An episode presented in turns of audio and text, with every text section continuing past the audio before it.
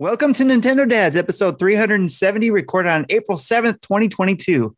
On tonight's episode, we chat with our special guests, Kit and Krista, about podcasting, video games, books, movies, and questions from the community. All kinds of them. Jesse, you know what to do.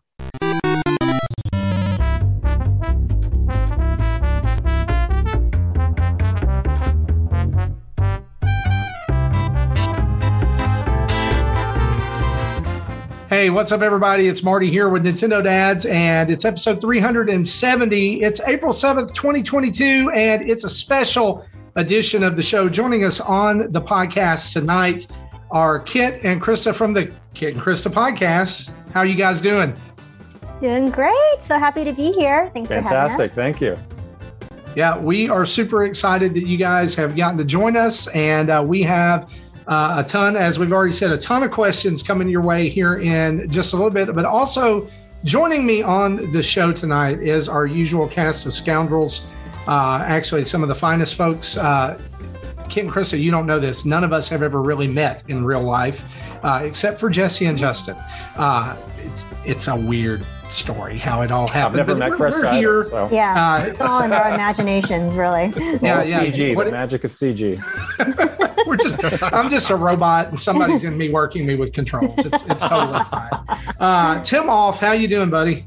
I'm doing great. Had a rough day today with uh, trying to get a fridge to fit in uh, uh, not measured well spot, but hopefully I'll get that fixed soon. But other than that, I'm doing okay.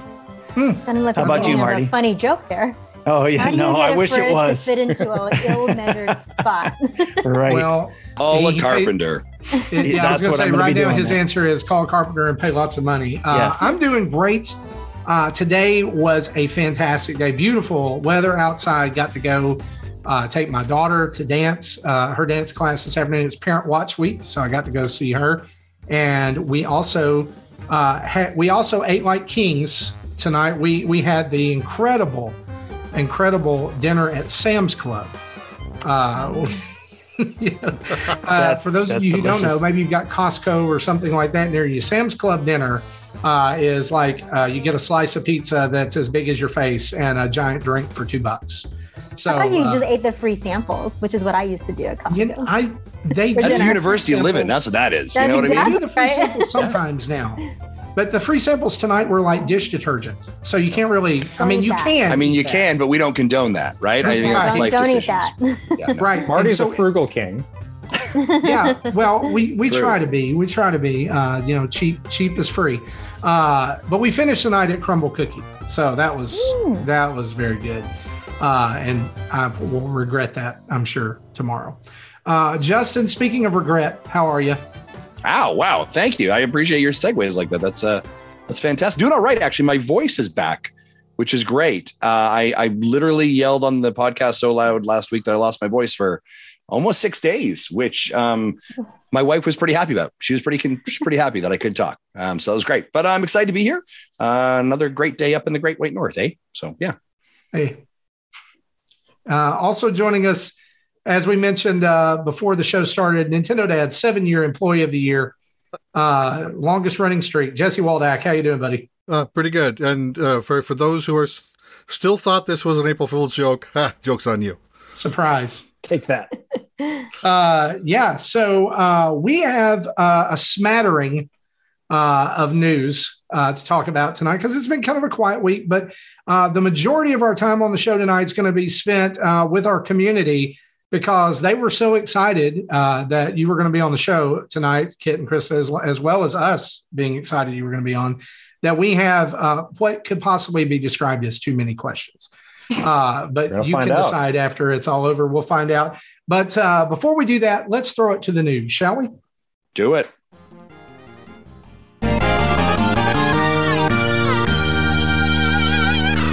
And of course, our news is brought to us each and every week by you guys over at patreon.com backslash Nintendo Dads, where for as little as a dollar a month, you can join in and be part of our community, get access to our Discord. Uh, $5 a month gets you into the full state of uh, slate of sub channels and things there. Uh, $10 a month pre and post show audio and some art cards and things that we throw out every now and then. And $30 a month gets you on the show as Patreon producers, get you in the credits as well.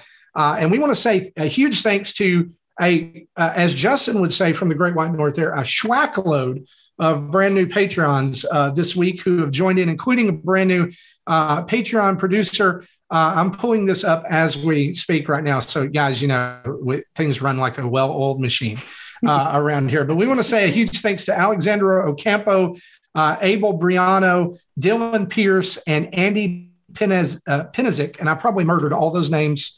I'm sorry. I'm from the South. We don't talk good down here. Uh, but anyway, uh, thanks for joining in and being part of the Patreon family. And again, you can go over there and do that at patreon.com backslash Dads. We also offer a yearly uh, subscription model where you save a month's worth of payments if you sign up for the year.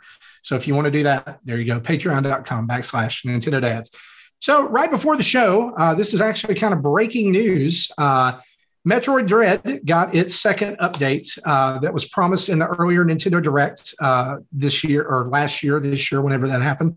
Boss Rush mode has dropped, and Tim has already got a video up uh, on our YouTube channel about this. Um, I didn't do so well. Just No. just to let you know. no, I watched a little bit, and I was. You- I, Uh, I, I made the mistake of thinking I, I could just jump in and do it. And I was like, wait, I didn't practice. I haven't played Dread in a while and I forgot the controls already. So, Those bosses are such breezy, non-stressful situations. So yes, that's true.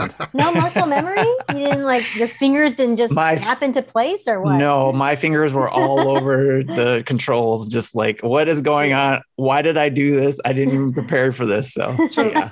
Kit and Krista, you may not know this, but Tim is our resident uh, Metroid fanatic. Um, he- you know, if we're if we're rating it out of the four of us, he's he's the top tier uh, guy.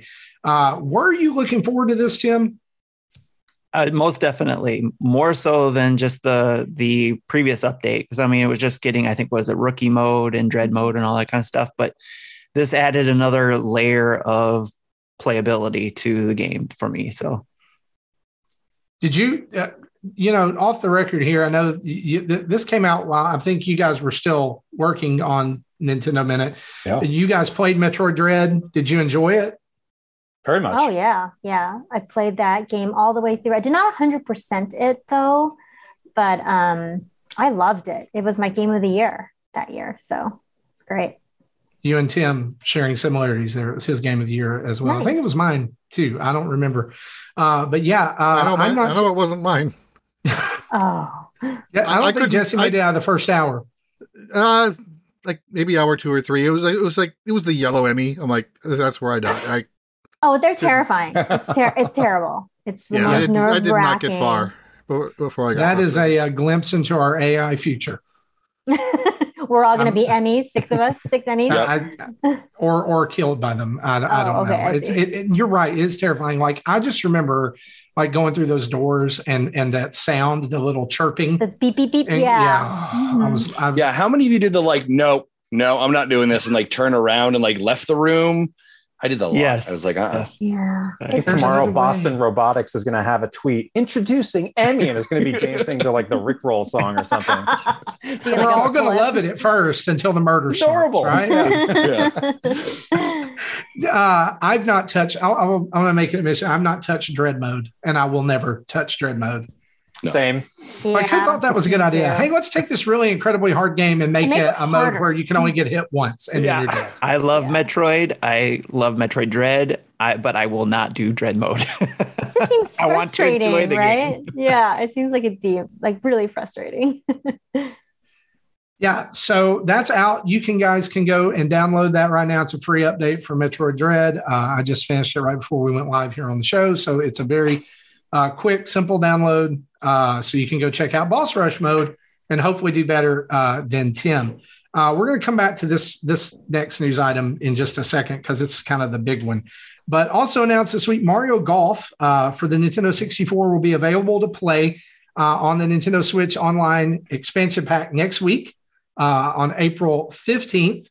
Uh, this is, uh, I think this was a game we had already seen, like we knew it was coming. Uh, it'd been in like maybe like one of the sizzle reel things or something Yeah. when they showed it off, was, but they it was didn't in their ever really get- horizontal scroll of and these will Yeah. be coming. yeah, they, it was like that and Banjo Kazooie and and a couple others. Uh, are are you guys uh, are y'all Mario Golf fans? Um, I am. I love Mario Mario Golf. I think it's. I feel like I've never played golf real life in my whole life, but I'm like, no, I can definitely do this because I'm good at Mario Golf. That's my confidence level in these skills translating into real life. They're I'm sure hundred percent wrong. transferable. That's Yeah, what I think yeah, too. I'm gonna just continue to believe that until proven otherwise. But I I'm think not I'd a be doctor in real life, but I play one on TV, right? That's Hey, exactly. Dr. Mario. Get ready for that surgery. It's it's happening. Yeah, I didn't. I didn't stack. love the 3DS um, Mario Golf, but this last one I really did, and I thought there were some great additions with like speed golf. Um, was really fun and just very very playable game. So yeah, I'm looking forward to going back to this one. The That- 3ds, that- the 3ds golf one, we really enjoyed as a community because we would do the asynchronous play tournaments. Yeah. So we did that. all- So like our community, we'd all get on Discord and we'd all be. I was gonna posting our say that scores the- and that- loved it because of that functionality, right? Mario Um, Golf, Mario Golf 3DS. Him not liking that. That may be that may be the hot take of the show. Yeah, I like I it. didn't know like it. that. I thought you liked that. About Didn't like just just for our just for our community. They may there's there's some people in our community that are die hard Mario Golf 3DS. So here, here's Fans. maybe a, I, I don't the whole like RPG mode that's there. I I don't really get into those. I just want to play the Mm. golf, like all the part Yeah. where it's like, oh, this toad's talking at you. It's like, uh, just let me get on the course, guy. Yeah. Yeah. So d- have y'all either of you played uh, the the Mario Golf Nintendo 64 version? Have you played that previously, or is this going to be a new experience? Very Oh, I little. have. Yeah, very either very little because I didn't own an N64 growing up. Um, but maybe I played it at a friend's house, but I don't have much recollection of it. Yeah, Yeah, I I don't remember the this. game, but I, n- I never owned it either. I don't remember this. I, I had Mario Tennis for the Nintendo 64 Hmm. for some reason because I'm not like a sports person at all. But uh, I guess it's the Mario games like Mario Kart, Mario Tennis. But I never I never played golf because I was like, that's going to be golf. Ugh, you know. I am a little bit concerned, or concerned is maybe a, a loose word there, but like how much, like we're getting like one N64 game a month. This well's got to dry out pretty quick here, right? Like, Kit and Chris, anything from the N64 like that you really want to see? I know Krista mentioned you didn't didn't own one, but from that generation, is looking back, is there any that you're really hoping that Nintendo's going to release soon, or, or what are your thoughts on kind of this well, you know, drying out soon? Licensing is a challenge, I'm sure as well, but kind of thoughts on this? Yeah, the N64 didn't really have the deepest lineup to begin with. Um, you know, I'm I'm a fan of them just getting as much as they can out there up front, just so people you know can enjoy the games and and not always be waiting of like, oh, is this game that I want ever going to show up? I think you know the one that probably a lot of people want is GoldenEye, but that's Mhm. tied up in all sorts of licensing and you know rights and um, rare. So there's a lot there. Um, Tur- Turok might be a cool one Ooh, the original Turok, actually, the, the second Turok was cool too. They had that weapon called the cerebral bore, which would just like shoot into your brain. Um, I don't know how much. I don't know if I would like play through those games beginning to end, but those were pretty Isn't that game memorable at already the time. just purchasable on the eShop? oh, I are think they? they did a like a not a remaster, but like a re-release of it. Okay. Yeah. But I, I- I, I I think, think, like- you're also I think you're also right, Kit. I think some of these games are like great to jump back into, play for about 15 minutes, maybe like, yeah, I remember the 90s. I'm done. I'm all right. I'll put that away now. Walk away. The I, I I really feel like the big one they're saving is Smash, right? That's going to be like toward the end of the the drip feed. Yeah, I would think.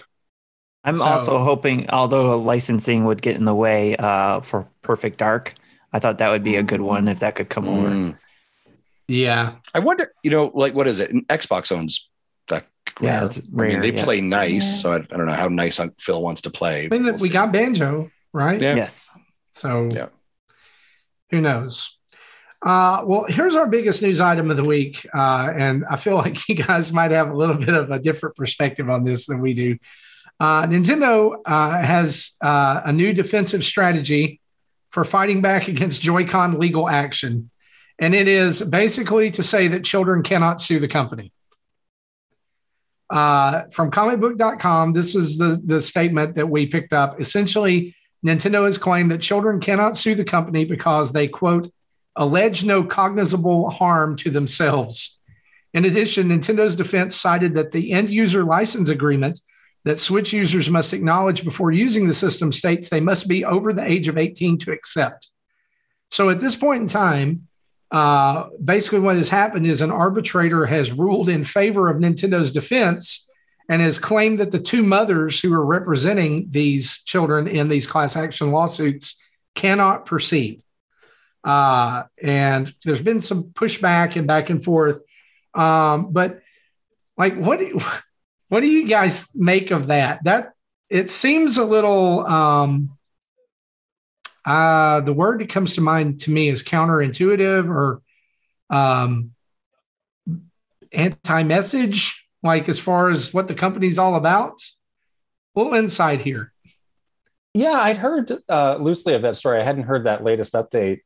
You know what? I'll say Nintendo's lawyers are very good and they are frequently yes. deployed for these sorts of issues. Right. So, you know, I'm sure it's just their problem solving of, you know, you know nobody wants to be sued and what, you know, what's our potential path out of this? We we call them the Nintendo Ninjas. That's right. That's what they, they are. are. That's what they are. Yeah. they're, very, they're very smart and scrappy. And clearly that was a creative strategy. I know you guys were looking out for them for the whole Switch uh um what Switch Sports. Switch Sports, yes. When I almost you. got canceled by Nintendo Ninja. Yeah, it was yes, scary. I'm not gonna lie. Yes. Yeah, you don't want to mess with what? them for sure. Um, okay, tell us that story, Krista. What happened there? It's so silly. Um, so they had that uh, test test fire event, that, like they call it, for when you get to experience yep. the game online for a few hours before launch. And apparently, there was some weird fine print that I didn't read, but some some people must have read because I had posted some photos of myself trying out the test fire event on social media, and everyone's like, "No, you're you're going to get in trouble. The fine print says you're not allowed to post." anything right. about this on yes. social media, which is really stupid, first of yeah, all. Most of and us why, participated in that, and most of us yeah. knew about that little line. Yeah, how did you know? I did not read that, and I had no clue what people were talking about. And also, the the Switch did not like keep you from taking and sharing this screenshot. Right. Yes. So it was the functionality was not locked. Right. Um, so it's like, well, why did you let me do it if you didn't want me to?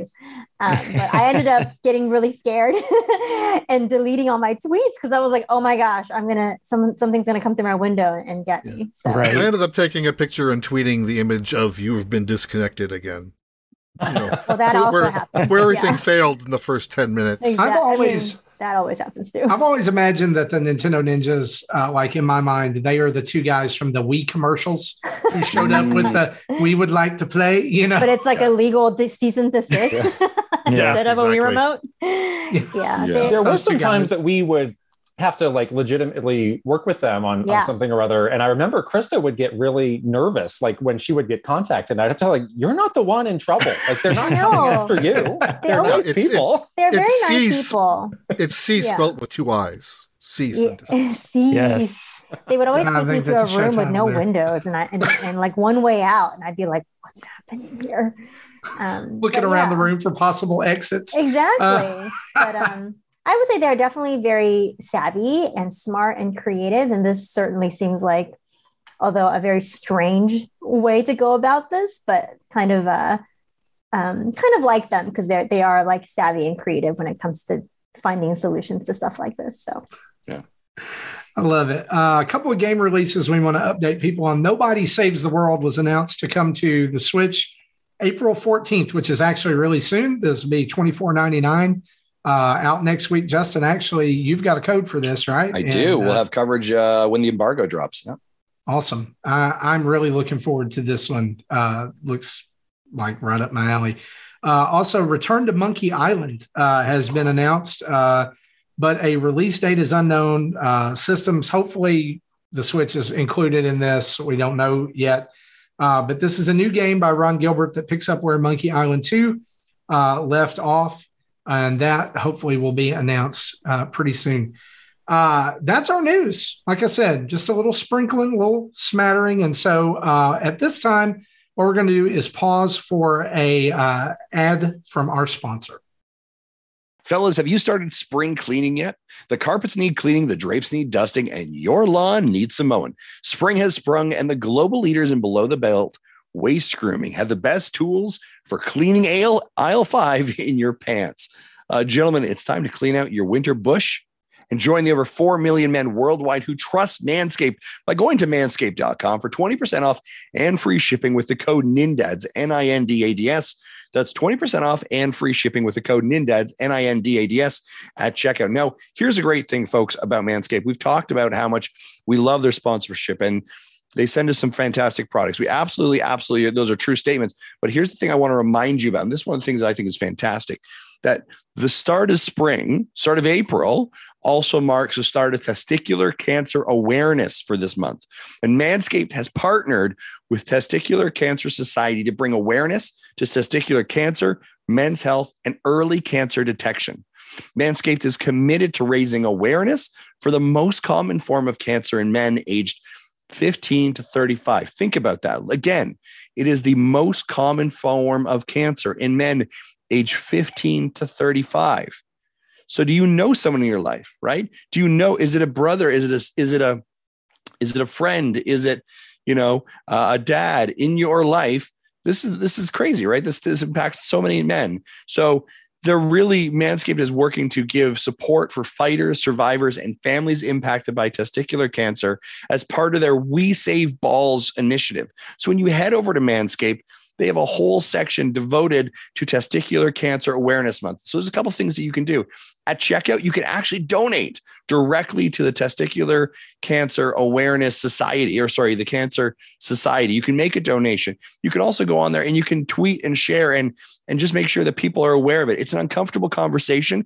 People don't like talking about it, but they've also got uh, uh um, tips and techniques and, and for you to go check yourself, right? How do you check yourself? It's you know we don't want to talk about man, I'm I'm checking my testicles, but you have to, right? Because you got to make sure if there's something lumps or, or, something, you need to get checked by a doctor, right? And so again, that's what's happening this month in in April. We encourage you. Big thanks to Manscaped for raising this forward as, as a conversation topic for men, and we're happy to host that conversation here. Take care of yourself. Check yourself every day. Um, and this is something that is not not um, you can't stop it, but but maybe you can detect it early. It's not preventable, but you can detect it early and get the treatment that you need. Again, big thanks to Manscaped for their continued support of Nintendo Dads. We thank you. Uh, back to you, Jesse. All right. With that being said, let's move into our let's discuss section, shall we? Let's do it.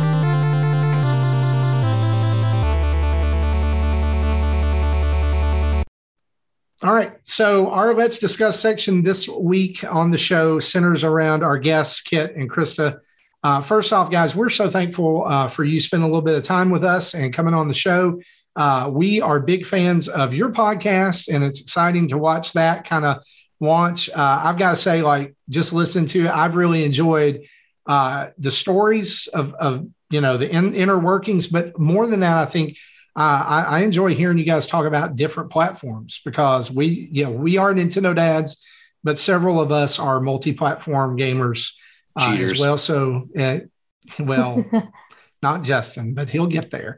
No, he uh, plays Stadia. He plays Stadia. Stadia. Come on, Justin, you can do it. He's one of the five. That's Open your mind, right there. Uh, but yeah, so it's been interesting to hear your perspective on those things, and so I feel like some of these questions uh, we tried to kind of comb through them and go through um, things that maybe you haven't talked about on your show yet. So you're not just kind of repeating yourself or, or feel like, hey, we've been there, done that. Uh, but the first question we wanted to ask you guys is uh, for those who are not listening to your show, what have you guys been playing lately? Yeah, well, both Kit and I are pretty deep into Elden Ring right now.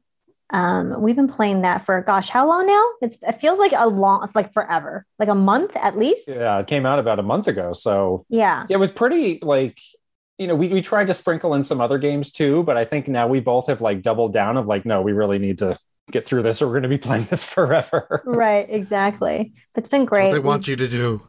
Exactly. that game is, is one of those games where it feels like the old days where you go to the playground and you ask like hey how do you do this? Or how do you find that? And there's all this like community conversation around it. Um, and i really like that about it. Like it there's a it feels like you can still like discover things from each other and get help from each other. And, and, and i really love that that game sort of captured that old school you know magic of video games. I'm i've got to make a, a confession here that i i'm a little scared of elden ring. Yes Fair. Like uh, everything should that. I hear about it, like I, I maybe scared is not the right word. Intimidated. It Mhm. intimidates me because like everybody that I see on my like in my cir- social circles online and things are like I would consider to be you know seasoned gamers, and they're like, this is hard. Yeah, I will say that I have never ever gotten gotten through like a Souls game before Elden Ring, and I was so scared going in. But this game, like, if I can do it, anyone can do it because I'm really bad at games, and I've been able to get through it. Like, they give you so many options, like to help you, um, and there's you know you can do multiplayer to to ha- have a friend come help you through it.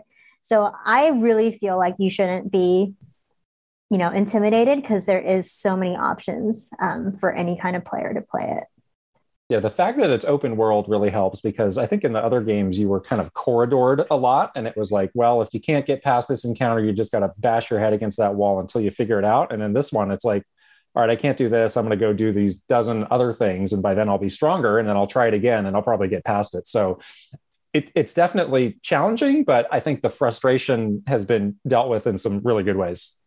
Hmm. for sure uh, the other game that is very different than Elden Ring that Kit and I recently both finished is Kirby, Kirby and the Forgotten Land. It was like yes. literally the thing that we needed to calm our shaky hands from playing endless hours of Elden Ring. But um, Probably couldn't find a game more opposite.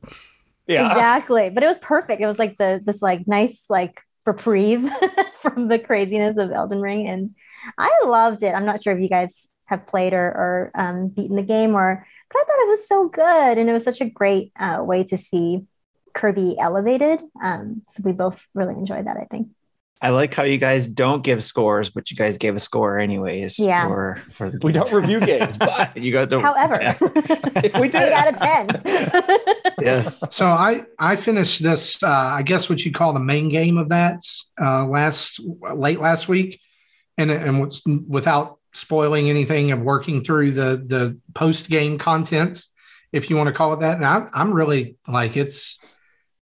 I, I think it was elevated is a great way to to talk about that or to to describe it because there's so much in this game that takes like that core of what makes Kirby really good uh, and then it's built on a great 3D engine. Uh, and then it takes it and it like there's like little nuances to it, like the being able to upgrade your powers and find those scrolls and to build the blue or the blueprints, you know, to to and some of those some of those powers that you get when you find like the the highest level, those are those are pretty substantial upgrades.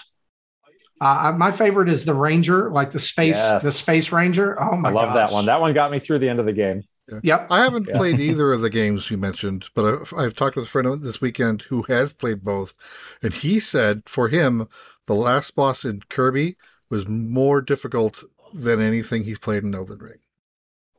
that Really? that last boss kind of reminded me and I think Kit too of Elden Ring a little bit. We are like, wait, when is what's happening? Why is it converging again? This is weird.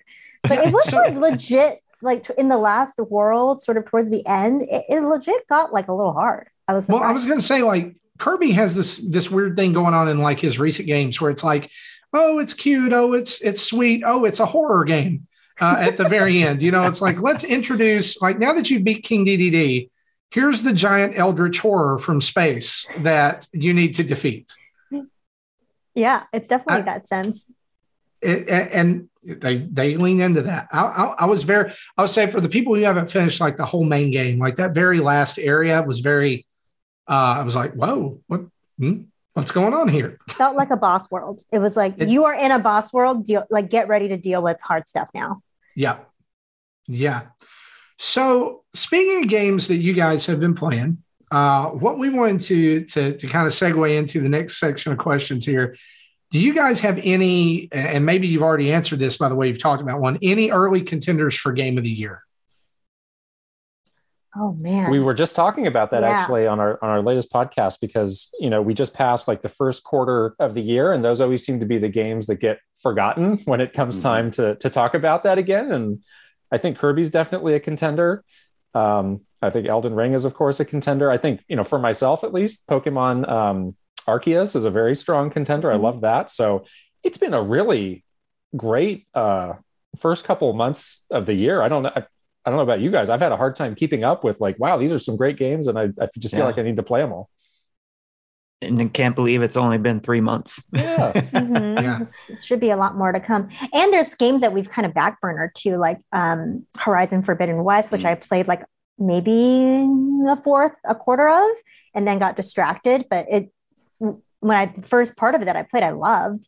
Um, and we were playing Tunic, which is a beautiful game um, that I, I definitely want to get back into. But there's just so many, there's so much, so much good stuff. It's it's kind of amazing actually, but um, just a lot to get through.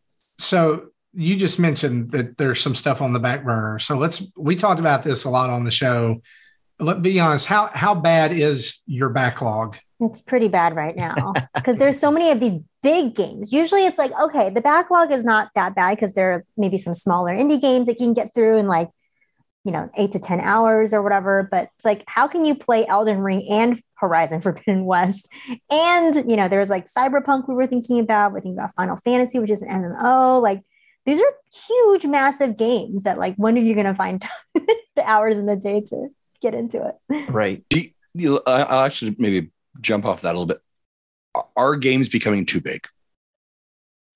Right, the open world concept. These, you know, like recently, what was it? I think uh, Dying Light Two was like there are 500 hours. You're like, I ain't got time for that, Yeah. right? Yeah. Like, no, I'm looking for something between six and eight hours Mhm. right Yeah. so let me ask you that where like like how does that feel in regards to are- are games becoming too big too immersive or do you prefer like deep lore stories where you can where you can lose hundreds of hours or you prefer smaller more contained bite-sized stories yeah. That Dying Light thing was a great cell phone. Um, I think a, a game that really stood out to us recently, or this was a couple years ago, was Spider-Man Miles Morales, which was kind of you know a five to seven hour game.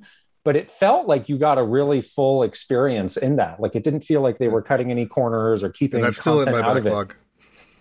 So But good. You only need you can five do it. hours. Do it. Yeah. um, and you know it does feel like there's a lot of games these days that just have you know a bit of bloat to them that you know it's like wow this would actually be better if it was shorter. So you know i, I typically lean towards the shorter games. In this case you know these are really great games that i don't want to miss. So i'm signing myself up to to get through all of them. But um yeah not every game needs to be that long because a lot of times they're kind of hurting the overall experience i feel. Yeah, and I think um, the other thing that both of us are pretty good about is we're we're both not completionists. I definitely don't have time to like 100% a game or try to like do every single side quest like the Elden Ring stuff. People are like you can do this like uh, like alternative 30 hour side quest. I'm like no thanks. Um so I think we're we're you know for these bigger games we're pretty good at like self editing so that we're just doing the core experience but even then it, it does feel like sometimes it's like let's not go overboard with distracting things when you don't need it, you know, in this game. But yeah, it, it's tough with these big open world games for sure.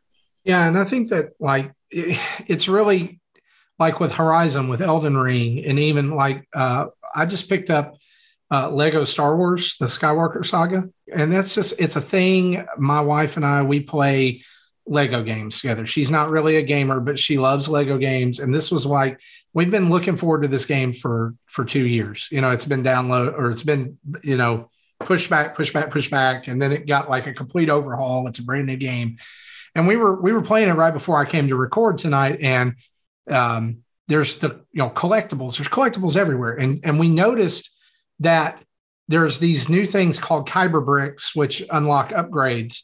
There's 1,166 of them in the game, and I just thought looked at her and- were bad. and I was just thinking it was like Koroks. right she and I usually will like chip away, like we'll beat the main game and then we'll chip away at the percentage. And we've actually 100%ed some of those games.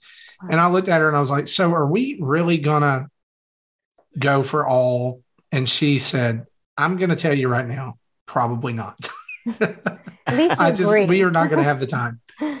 That I mean, that's like the rest of the year for for us, you know, uh, of and which is fine because she doesn't really like we'll play a couple hours at night. Right now we're just going through the main part of it. But uh i don't know. I mean she's she's the type of person though that i'll be like hey you play and i'll look this stuff up. Where in other games it's like, hey, you play, and and she'll look that stuff up, which kind of how we we do things. But as you think about that and all these games stacking up, uh, is there any game that you are really really looking forward to this year, like your most anticipated game of 2022?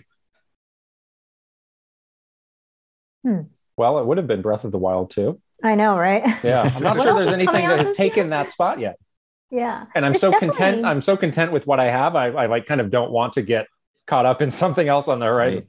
Yeah. Maybe maybe something will come up when we get to you know summer. We Right, a new those right. announcements Pokemon then. game though, Scarlet and uh, Vi- Violet. Scarlet and Violet. Violet. Mhm. Yeah. Probably a you know a fall game, but I'm pretty excited about that. That direct was pretty cool, or Pokemon Presents or whatever. Yes. um, is is looked really great. So I'm curious about that one. That was fun I- seeing Jesse's face when it, it was announced because he's a big Pokemon a fan and he fan. Well, that- predicted it too. That my pre- yeah, January we do a prediction show, and I said we were going to see Gen nine this year. Yeah, Oh. good good guess. Yeah, yeah. It's got to Um, be it's got to be Nintendo Switch Sports where you can clearly play without being you know having some kind of ban from the Nintendo knows? coming right. Like that's got to Right. be it right there. That It's game's gonna be a coming thing out. in the in the in the final game. Do not show online.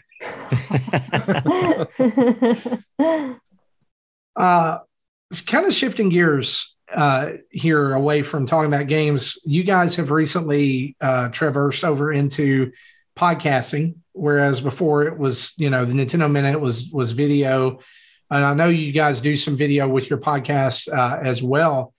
Uh, but just kind of getting that all started up and and kind of breaking into that sphere of of things. Uh, what what's something that that that you've learned lately about producing your own content uh, in that in that way? Yeah, I mean, on one hand, you know, we had a lot of experience of producing something weekly for eight years. We kind of know what that rhythm is like. On the other hand, when we were at Nintendo, we had a you know a proper production team helping us with all that stuff. So there was kind of a side of it that we you know someone else had covered. So that's been a big learning experience for us of you know how do you do proper audio with a podcast? How do you edit a video properly? And you know, I think we're we're getting there, but we're we're still learning a lot every day. Yeah, definitely the production side has been really interesting and and actually really fun too because definitely you learn something new every day. I'm like struggling through Premiere every day, which is great. Um, the other thing is that you know while we started with the podcast because we just wanted to share all of these you know inside stories and our own um, you know experience and, and perspective on the gaming industry, we did realize pretty quickly that a lot of people that used to watch Nintendo Minute kind of missed those types of video. So we did launch like pretty soon after uh, we launched the podcast, like a, a tr- more traditional like Nintendo Minute like show. It- it's just called the Kit and Krista Show. Very creative naming. Um, but those videos it works. it works.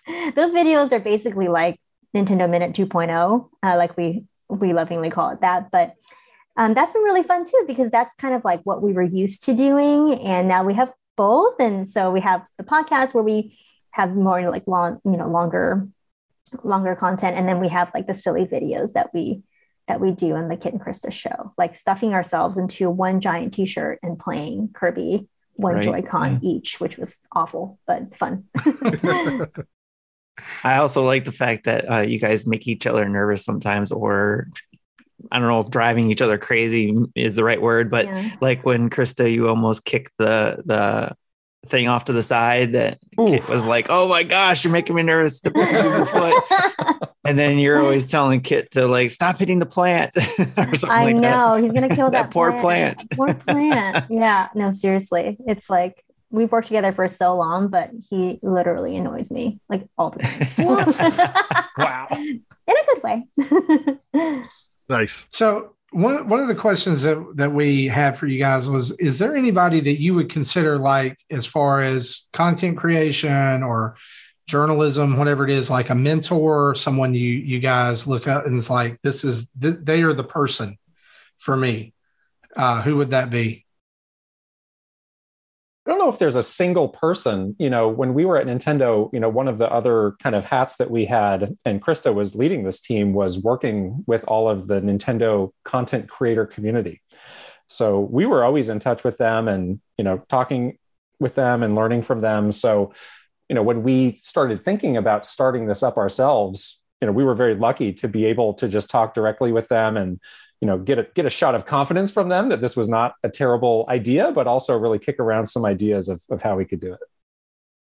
Yeah, that was my favorite part of my job when I was still at Nintendo was getting the chance to just have a one-to-one, you know, a real relationship with all of these content creators and they always inspired me so much with um the, just you know their love for nintendo their hustle like them you know doing this kind of work and it, it is work you know um and, and, like striking out on their own and being independent that, that that was always very inspiring. So yeah when we were like about to make that scary jump you know it was so critical for us to go to our friends, you know, to to get their advice, and they were all so supportive and just amazing. So we were so grateful to have those kinds of relationships. One of your friends is one of our friends too. It was Roger's Ooh. base. Oh, I love uh, Roger. He's, he's uh, been on the show a few times too. So yeah, and uh, we've always asked him what it's been like when he got to be on with you guys. So yeah, yeah, yeah. He's been on the on Nintendo Minute several times, and he was definitely one of the people that I called up when I was thinking when we yes. were thinking about this, I was like, Roger, help us. What do you think? he gave gave us some great advice, and he's always been such a huge support. So Roger's one of those guys that like when we like E3 would happen or there would be a big direct or or whatever, we would always like reach out to him, be like, hey, uh, you want to come back on the show? Because you know he's always going to bring a certain level of energy to to whatever conversation that he's a part of. Yes. You can always count on him uh, for that. Uh, you know, one of the things that we've wrestled with over the last few years, and, and I know you guys did, we did, everybody did, was uh, during the period of lockdown during COVID, like, uh, what do we do? You know, like, you know, how do we, how do we move forward? How do we do anything? Uh, and I know you guys, uh, I, I, do remember, Chris. I think you talking about on your show about some like a hobby that you picked up during uh, that that lockdown period. Uh, but what what did you guys like? What did you do with your time? That's that's something that, that we that we somebody asked is like what like during that period because I mean like everybody's heard our story, uh, but they may not have heard yours. Like during that that however long because I know in some let me put it this way in some places that lockdown was a lot longer than it was in other places. Uh, here in the South, it was like, you know, two weeks. Like, oh, we got this. but uh, what did you guys do uh, during that time? How did you how did you make it through? Is there anything you picked up? Um, anything you miss? Yeah, it was definitely not two weeks in San Francisco. Uh, we were for sure locked down for a long time. It was such a weird time too because you just knew something bad was going to happen. The, the, there was like a weird energy in the air. And then it just happened so fast. It was like one week you were at PAX and doing a live show with 150 people, which is un- like unthinkable now. Um, and then all of a sudden it was like, oh, you're working from home. You know, we're we're not seeing each other for we don't know how long. Um, I think we were very grateful to have Animal Crossing because all of us just played Animal Crossing endlessly and met each other virtually on our islands, which was nice. Um, and we we we were really struggling too because we did not know how to continue Nintendo Minute um, until we figured out to do it in Animal Crossing. So it was like a scary time of like, are we ever going to be able to make another show ever again? Um, that that was pretty that was pretty stressful. Uh, and then yeah, I picked up a whole bunch of weird hobbies. I learned I made bread, I made bath bombs, I made candles. I learned to sail. That was my biggest accomplishment. I learned to sail and I still do it now. And I'm pretty proud of myself. That's um, awesome. For sticking with that. But yeah, it was I was so bored at home. I did like all sorts of nonsense stuff and bought all sorts of weird stuff for these hobbies. um, that's cluttering up my house now. But um yeah, such a weird time.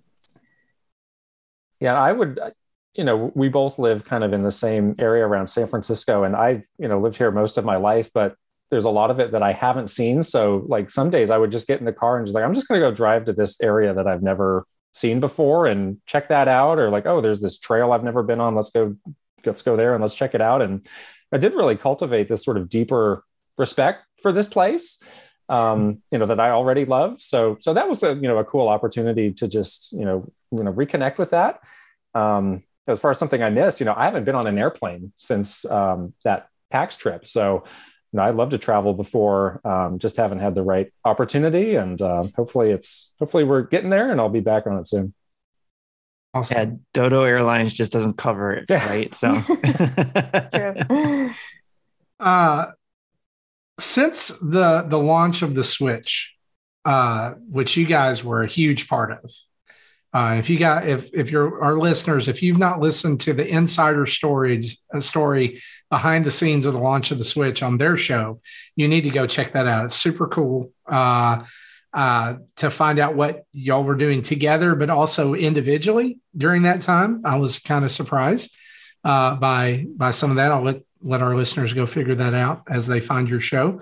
Um, but um, since the launch of the Switch, what is something uh, that has surprised you the most? I mean, it could be a game that made it to the system, uh, the system itself, maybe what another company did with it uh, or was able to do? What what surprised you the most? For me, it's just how big it's become, and you know, the Wii was such a crazy phenomenon, and I think just in our minds, it's like, oh well, that's the biggest gaming phenomenon that we'll ever have.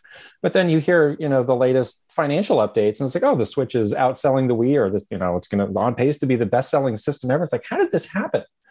And it's like, yeah, it's a, it's a great system, but you know, when you think of the Wii having this just appeal to literally everybody and something that literally everybody can pick up and play, and the Switch is, you know, much more targeted towards people who already might know and love games. I just don't know how that happened. I still, I still think about that a lot. I was like, that's really crazy how that played out. Can of g- g- dig into that a little bit. Was there a, you know, and so let's be frank, right? Coming off of the Wii U, right, which definitely challenged uh, Nintendo, right, from a sales perspective. Um, was there an energy switching over to the Switch? Did you know quickly that it was kind of a hit? Did you like? Was there a different feeling in the company? Was there a different feeling at the leadership level, having made that transition? Kind of seeing maybe early numbers, early reports. Obviously, launching with Breath of the Wild is fantastic, right? Like, what was that kind of like on the inside? Uh, you know, I guess speaking a little bit of the challenge associated with the Wii U from a, from an organizational perspective, and then how did that transition into the the Switch? And did you see that change? Yeah, for sure. That was like a significant and very noticeable like energy shift within the company. I think we all felt it. Um, what was really interesting was, uh, you know, with with Wii U, there was never really like an easy way to explain Wii U. It wasn't like a one sentence thing where you can explain it and everybody understood what it was. It was always like, you know, some sort of long, you know, soliloquy about like, oh, it's a gamepad and it's not just a gamepad. It's not Wii 2. You know, there was always this confusion around what Wii U was, which I think that you know is part of the reason why that system was so challenged. Yeah, I was um, at the um, E3 2011 when they did that big announcement. And yeah, and it's like I no one got with, it. I, I I even left with is that a new system or a peripheral? I don't know. Yeah, exactly, and that that like stuck with Wii U. That was like the the you know the thing that no one could figure out how to explain. I guess. Um, so when we first saw the Switch and how easy it was to understand, it was like home console you can take on the go. It's like oh yeah, okay, that's cool, and I get it, and I understand why that's cool, and I want to have it. Um, I think right. there was like this sense of like just relief, like, phew, we finally have something that you know people. It, it's so slick and cool looking. Um, it's really easy to understand what it is. Easy to understand this is a new system.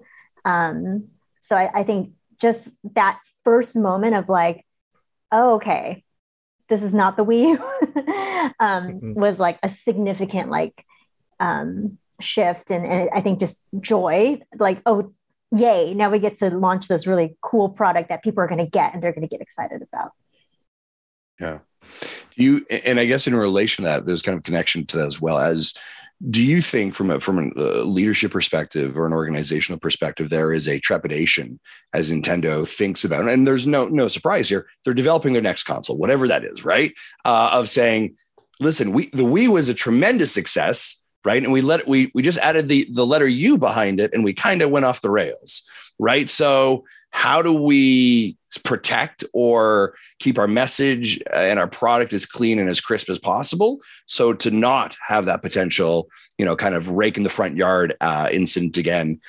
You know what's what's the i don't know maybe if there's a thought there or commentary about that The switch W.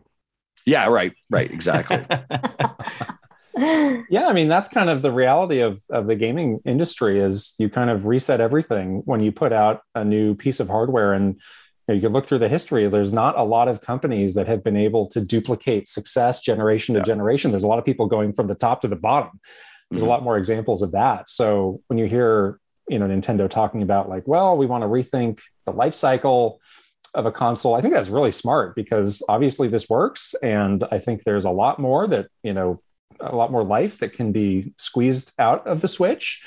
And I, i've always felt that some of these generations are a bit too fast. Like um, you know ps4 to ps5 i was like wow it feels like the ps4 is great. Feels like i'm still getting a lot of you know i was playing ghost of tsushima. I was like wow, this game looks incredible. I don't know why we necessarily need to make this leap now. Obviously there's bigger reasons for that but i'm all for a longer generation cycle. Uh, eh, sorry, I got I got like one more question in regards to the business side of it as well. I guess as you're talking about that, what is the? I'd love to hear what your both your thoughts are in regards to the kind of the industry as a whole, right? As we're looking at these longer generational cycles, what game, what Xbox is doing with Game Pass, right? Like we're essentially we're, we're Netflix service. The uh, the increase in cloud gaming and Stadia and Luna, um, you know, you've got some of the other other players kind of entering the space as well. Where where do, where do the two of you as kind of industry, you know, veterans, not only from the Nintendo perspective, but also fans of the industry holistically, which I think you kind of have to be, and kind of looking around the other camps.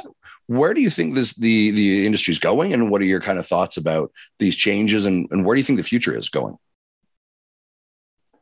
I think it's in great shape. You know, I, there was uh, a moment I, f- I forget exactly the year, but it was it was sort of around the time that the, the Wii U was being introduced, and also you know there were new consoles from Sony and Microsoft, and they were just completely written off because it was like, oh well, mobile games are just going to take over everything, and these consoles are going to be dead in two years, and a lot of people believed that. And it was kind of a concerning time because so many people were talking themselves into that. It's like, is, is that really going to happen? uh, you know, what does that mean for us? But you know, obviously that was wrong, and I think we've seen all these models being able to coexist. And you know, even with this hardware generation, like it doesn't feel like anybody's in last place, so to speak. Like the Wii U isn't clearly in last place. Everybody's doing really well, and you're seeing, you know, new innovations and you know, cloud gaming and you know, VR, and there's just so much there that it all feels like it's thriving. So I think it's awesome. I think it's it's great that a lot of um, gaming companies too have recognized that people's like consumption habits with entertainment is has changed with, you know, subscriptions like Netflix and the way that we consume content now is so different than it was say even like four or five years ago. So it's actually really cool that um, the gaming industry is like keeping up with the entertainment industry as a whole. I think that shows that the industry is really um, like strong and it, it's you know able to keep up with um, you know people have limited time and, and to spend on entertainment and the gaming is able to keep up with that um, amidst all of the other entertainment options that you have um, as a as you know as as a fan or um, so I, I think that that part of it has been really encouraging to see and i hope that like we continue to innovate as an industry and, and kind of keep up with um, people's habits and, and their new habits around how they consume like content and entertainment. Yeah. Yeah. Do you, what are the lessons do you think that Nintendo maybe needs to steal, learn, or evaluate from the other companies or or, or the way the industry is shifting right now to be um, not, I shouldn't say relevant, but to to maybe make adjustments if they had to. Well, I think you know everybody now has a subscription service, so that space is becoming very competitive. And now Sony's got their upgraded subscription service that's coming out, so it's going to get more competitive. You know, on one hand, it's sort of a necessity if you want to play online. On the other hand, there's all those other bells and whistles, you know, with you know the free content and the the legacy games. But you know, people are very vocal about that. Obviously, that's a place where Nintendo can really learn. Um, and again, going back to you know my comment about looking back at the previous generations, you can really talk yourself into a sense of complacency. You know, going towards the future of like, oh well, that thing we did when we introduced this system, we don't need to do that again, or we don't need to try that hard on on this. It's like, no, you really do. Mm. So you can't trick yourself into thinking that it's going to be easier just because you're on top now. Yeah, because yeah. Sony stepped on their foot with PS3 launch. Microsoft stepped on their feet with Xbox One launch. So, so it can happen want... to anybody, right? Yeah. Yep. Yeah, I think too. Nintendo is um, traditionally a pretty conservative company, and they it takes a while for them to like you know take a risk or or do something that is a little bit more um, yeah, like out of the ordinary for Nintendo. I mean, they definitely do innovative things like the Nintendo way, like let's make a cardboard box into mm-hmm. game. Yeah, yeah. Um, but it would yeah, be great to see to see Nintendo. Nintendo's always been out of the ordinary, but out of the ordinary for Nintendo is something exactly. Yeah, can I, be amazing, I, and so can oh, be. yeah, sometimes you definitely scratch your head a little bit, but most of the times it's like cool, like that. Let's let let Nintendo do its Nintendo thing, but um, I, I would love to see them just be like just push that more with innovation with ip like don't rest on the mario and zelda laurels and and do something like don't be scared to do something different and, and potentially you know weird or whatever um, in the future. Yeah yeah. Great. Yeah, so we're going to uh, move into some rapid fire questions here before we get into a few questions from our community. And so uh, these are just for you guys. Um, what is your favorite piece of memorabilia slash swag from your days at Nintendo? Okay, go ahead, Kit. Um, boy, you know, w- one that I think we both have that is just a very rare item is this complete set of Kid Icarus AR cards. Somehow we both have this. I don't we don't know how many of them actually exist. It's probably in like the double digits. Yes. And we just so happened to both have one. um, I, when I, you I guys say, showed that off, I went and tried to look for some because I was like, I didn't know that existed, and I, yeah, I can't find any. I wouldn't say that's necessarily my favorite, but that's one that I think of like, wow, this is kind of cool that I have this. I'm going to keep this in my garage so nobody can ever see it. Wrapped in shrink wrap forever. Right. Yeah, we do have. Um, I, I I do still really like um, some of the signed pieces that I have from you know signed by Mr. Aonuma or Mr. Miyamoto. Like, not only because of who they are, but it was like a special. It commemorates a special time or a special memory that we've had working with um, some of those video game legends and to be able to look back at some of the personal experiences we had with them um, through the memorabilia is really special. Is there like a, a Nintendo, if I can use that phrase, like a Nintendo fave or or special piece that you have? There was this one amiibo that I think I have somewhere that was like a manufactured error. And so Samus has two arm cannons instead of I didn't know that. Wow. Oh, it's in the studio. wow. Whoa. Okay. um, not, one, not, for long if he finds it. Yeah. oh. one from outside. So I worked uh, for a while at Namco, and one of the games I really loved. Um, and one of the developers I really loved working with was Keita Takahashi from Katamari Damacy. And I remember he did a series of signed games, but every time he signed it, he did something different or he did like a different illustration on it. And he's an artist um, originally before he started making games. So they were really cool. And i think i have one of those. And it's like oh this this is really like a one of a kind almost like an art piece from him you have a physical NFT? Is that what you have? Call it that. Never say those words again. Nintendo Fun Thing?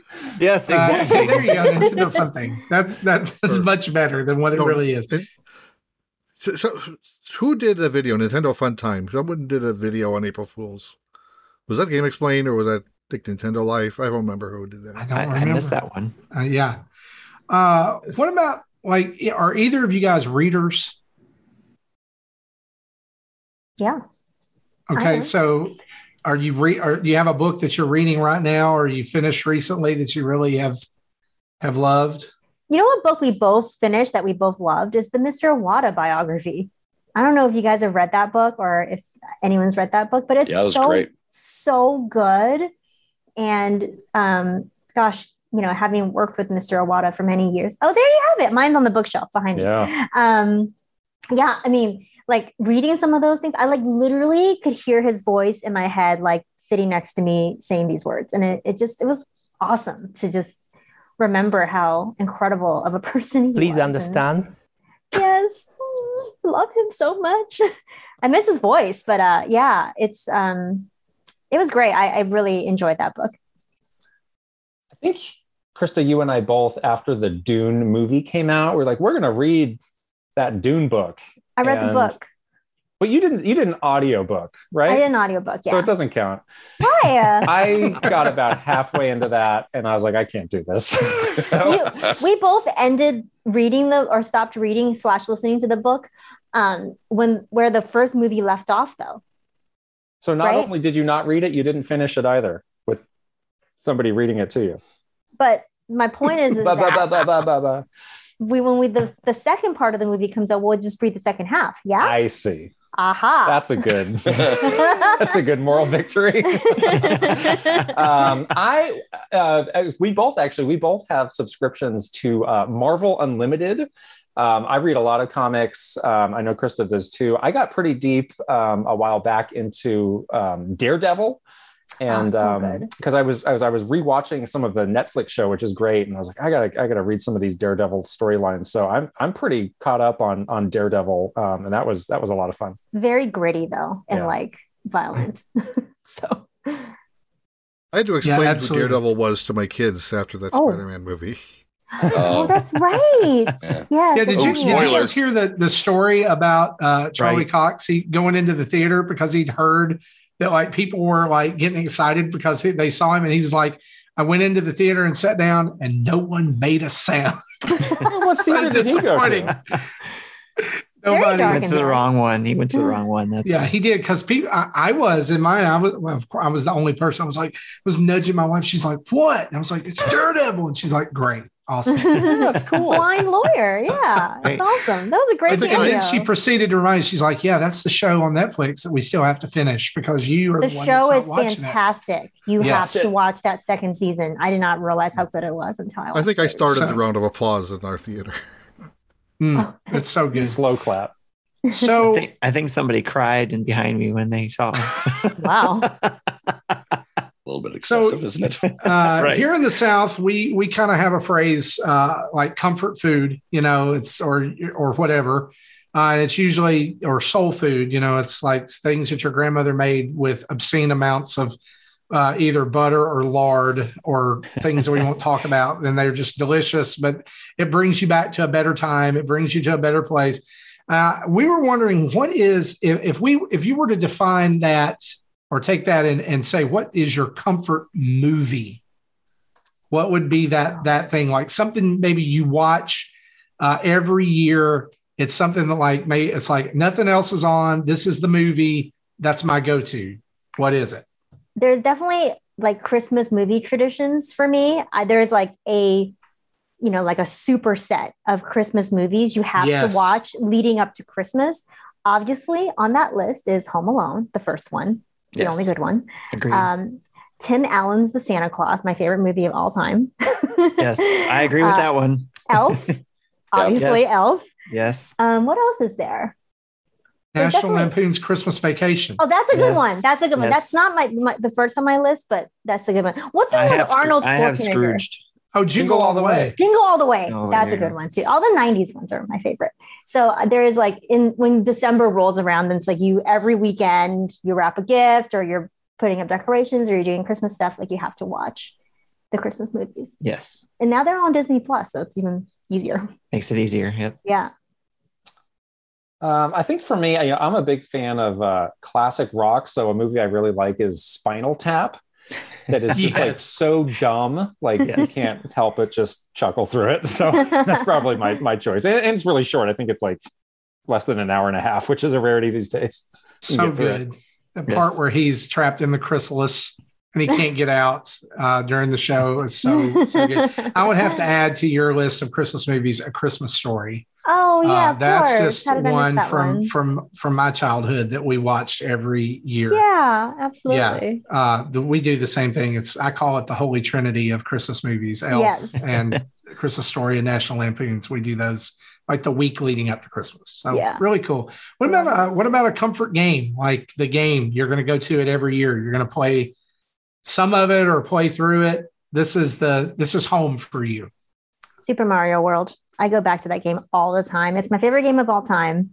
And I still like literally to this day, I still find weird secrets that I've missed. I don't know how that's possible for a game, you know, that I've played dozens, thousands, hundreds, whatever of time. Um, but uh yeah, I, I definitely that's my comfort game for sure. I go back to it a lot.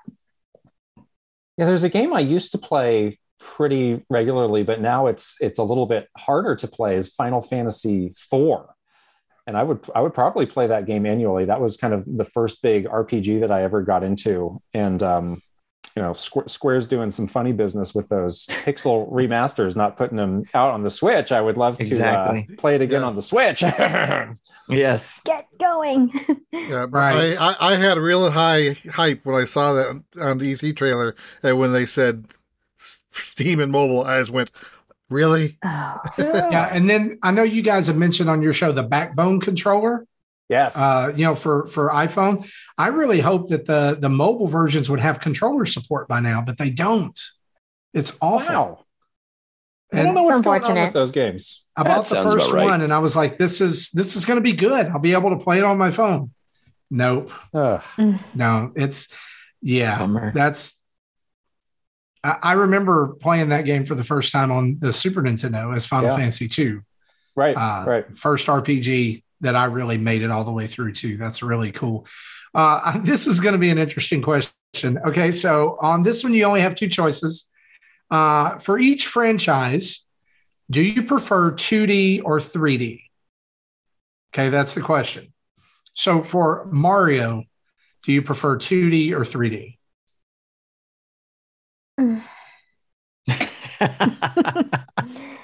Yeah, I thought she'd jump on 2D right, right away. Yeah. But she said World was her favorite. Yeah, I think 2D. I think 2D. 3D is Yeah. like actually a little bit hard for me still. I'm like, where am I?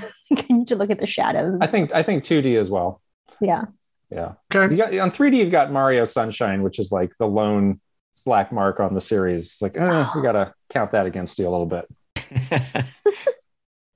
Gotcha. What about Zelda, 2D or 3D? I think 3D for Zelda. I I would have said 2D before Breath of the Wild, but that's my favorite game ever. Yeah. So tie? Say that. Just Sure I D. can. 2.5. Yes, middle. Split the difference. Meet 4D. Uh, yes. Metroid, 2D or 3D? Oh man. 3D. It's been so long since we had a Prime Yeah. game. I want a Uh, Prime game so bad. I'll say I'll say 2D. You had one announced five years ago. Only five years ago, whatever. Just, can, can, can I ask this just in that in that pocket for just a minute? What was it like when that game got delayed? Like that we got to restart this. Oh yeah. Yeah. Well, I mean, I I certainly hadn't seen the game up to that point, so I don't know what state it was in. Obviously, it needed a lot of work to to make them basically start over. But um, you know, I think that game's just in the same position of a lot of people of like, you know, just just let us know when it's ready. Like we'll be waiting. We won't be holding our breath. Yeah. Right. Yeah. There's a lot Yeah. of games that fit that bill. Yeah, exactly. I got you. Better to have Uh, it be good than have it come out Yeah, and this, be this bad. isn't Call of Duty. We're not expecting something every year. exactly. Yes. I gotcha. Uh, Kirby, 2D or 3D? Ooh. But Timely re- question. recent one is so good. Oh man, 2D because it, there's. I feel like that's classic Kirby. Yeah, I'll say 2D also. Yeah, it's hard to be. Uh, is Kirby Superstar on the Super Nintendo? Yeah. it's Mhm. so good. Uh, Kid Icarus, 2D or 3D? Oh, 3D, but let's have better controls next time so that we don't have like wrist braces. have like a claw hand for years afterwards. There's a lot of us hoping that comes to the Switch, uh, a remake or That would be something. cool. Yeah. Yeah. that would be great. There's Yeah, only I- one. I got to go 3D also for that one. There's only one 3D uh, 3DS game that has worse controls than that, and it's the Guitar Hero. Oh, Uh, that was for. Do you guys remember that? I had fun with that. I That had Oh. fun thing that you that. plug in and you had to like. Yes. It horrible. only worked with the DS Terrible. Lite or the DS Fat, right? Yeah. Oh yeah, it was DS. It wasn't 3DS. You're right. Yep. Uh, last one here: Donkey Kong, 2D or 3D. oh, 2D. 2D. That's 2D easy. all the way. Yeah. Yeah. The Justice oh my League Right answer. I thought they No, weren't 2D is the right. right answer. That's the only right answer there. That's the only right answer. is it 2D or 2D? 2D. Okay, got it. 2D is it. Yeah, either one. Either one. What if you go ret- retro or rare 2D? Ooh. I'm Oh, going retro. I'm going retro. Yeah, yeah. I'm going retro. Yeah. is classier. No offense, Rare. Yeah, I think so. British. I don't- oh, That's the man, I don't know. Of classy. Donkey Kong Country is my favorite game. That's my comfort food. Um, Oh, that's a pretty good game. Super Nintendo, yeah. I, I'm not I a Smash love player, but as a, Yeah, go ahead.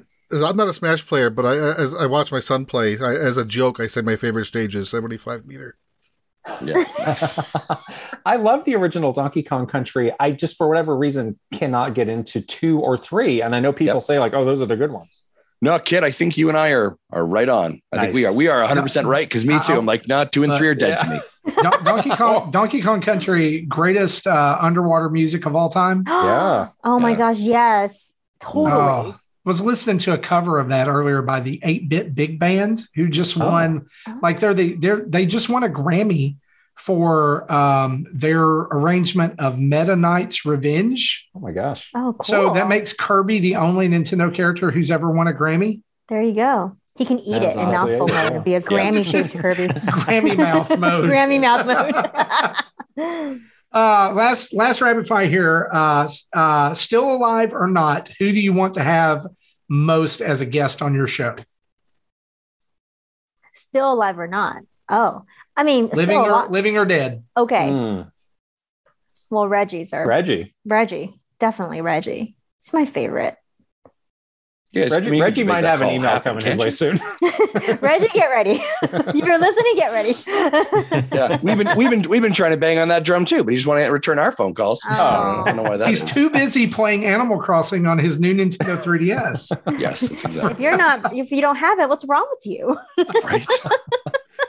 Keeping Bill from eating all the donuts. Uh, Oh, that's yeah. a deep cut there. And, Let's and jump finding his finding his Galaxy Edition Switch uh, Yeah. 3DS. Yes. yeah. Let's uh let's jump into some questions from the community here. We're going to knock through these pretty quick. Uh, these are questions uh, a, a lot of our patrons, uh, but also some questions from just people in our community on our social feed. Uh, this is from Deontay Hancock.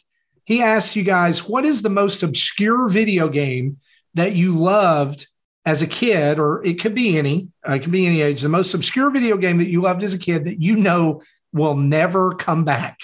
He Oh, I said have mine one. would be Beetle Adventure Racing or Claymates. wow. Oh, well, mine would be the copy of uh, Japanese Rhythm Heaven that Krista stole from me. Clearly, I'm never getting that back. You're never getting that back, and I have it still. Uh, mine is the um, Disney Capcom game, The Little Mermaid, that I played until that I broke that cartridge. Basically, I remember that game. that game was so good.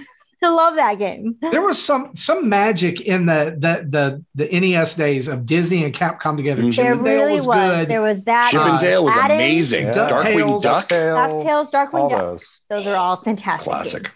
Yep. And then they did the remake a few years ago. And they were uh, not that good. I Wasn't had it quite on, as I have good. it on Not my quite Wii U. as good. Yeah. I don't know. I, I wasn't think it's well, there's something it. in our nostalgia that, that makes it great, right? That we sit in that thing. We remember a pocket in time, yeah, right? That, a that makes it special. Yeah. Exactly. It's kind of like you know you you you're all excited when they bring back Crystal Pepsi, Mm. and then then, you you, just- then and then you drink it and you're remember like, how horrible it was when you were 13, but you uh, yeah.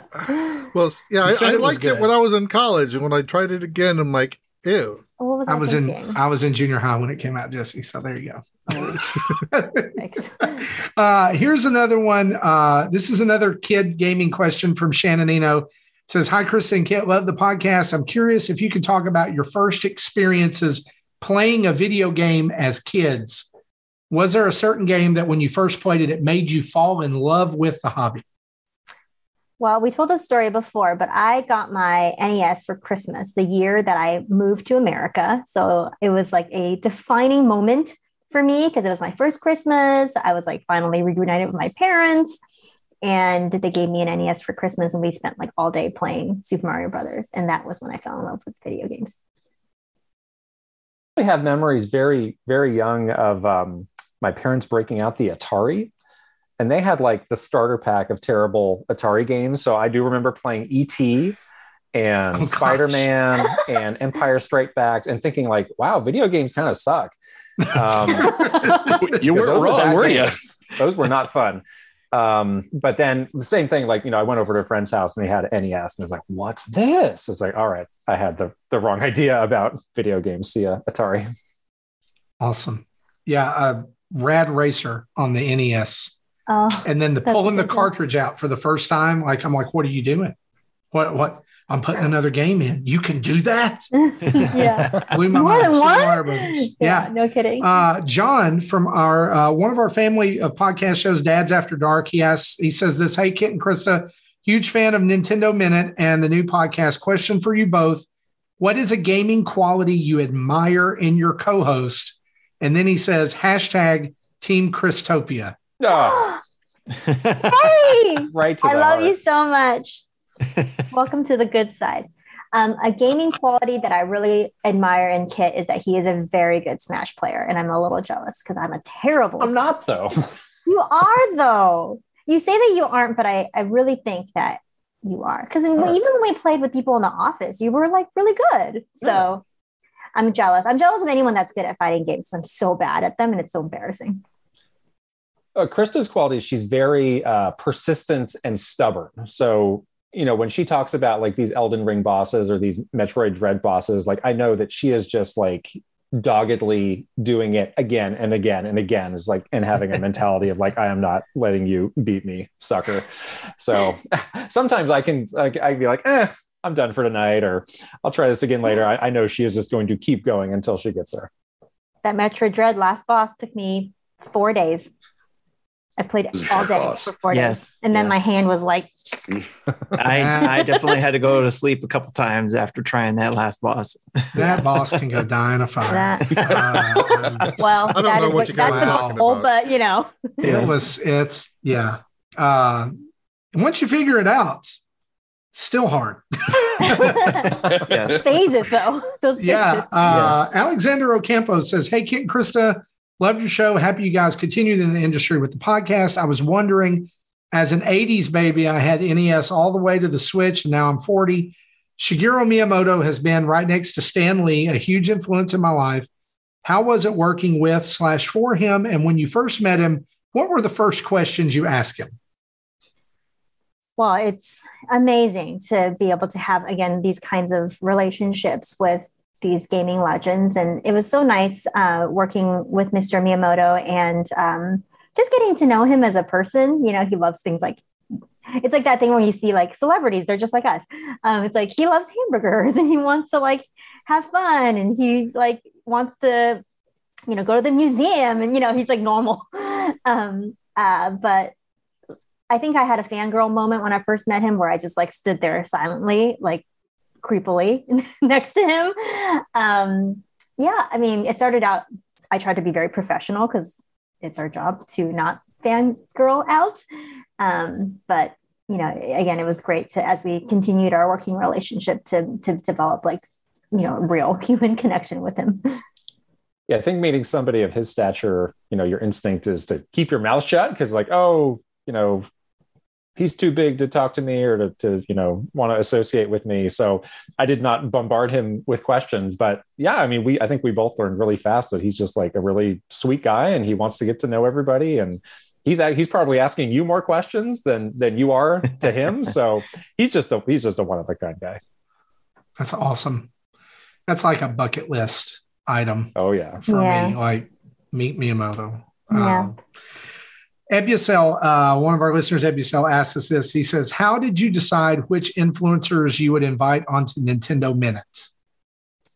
Well, we really just invited people that we were actually friends with. You know, Nintendo Minute was all about like it, we never scripted the show. It was very much just Kit and I hanging out playing video games and doing it in front of a camera. And so when anybody came onto the show, it was just like one of our other friends coming over to play video games, and we just happened to record it. So we we everybody that was on the show that we um, invited onto the show were are genuinely our actual friends in real life. So yeah, that was that was pretty much the criteria. Super cool. Yeah. Uh, Rudy M asks of all the podcasts, why Nintendo Dads?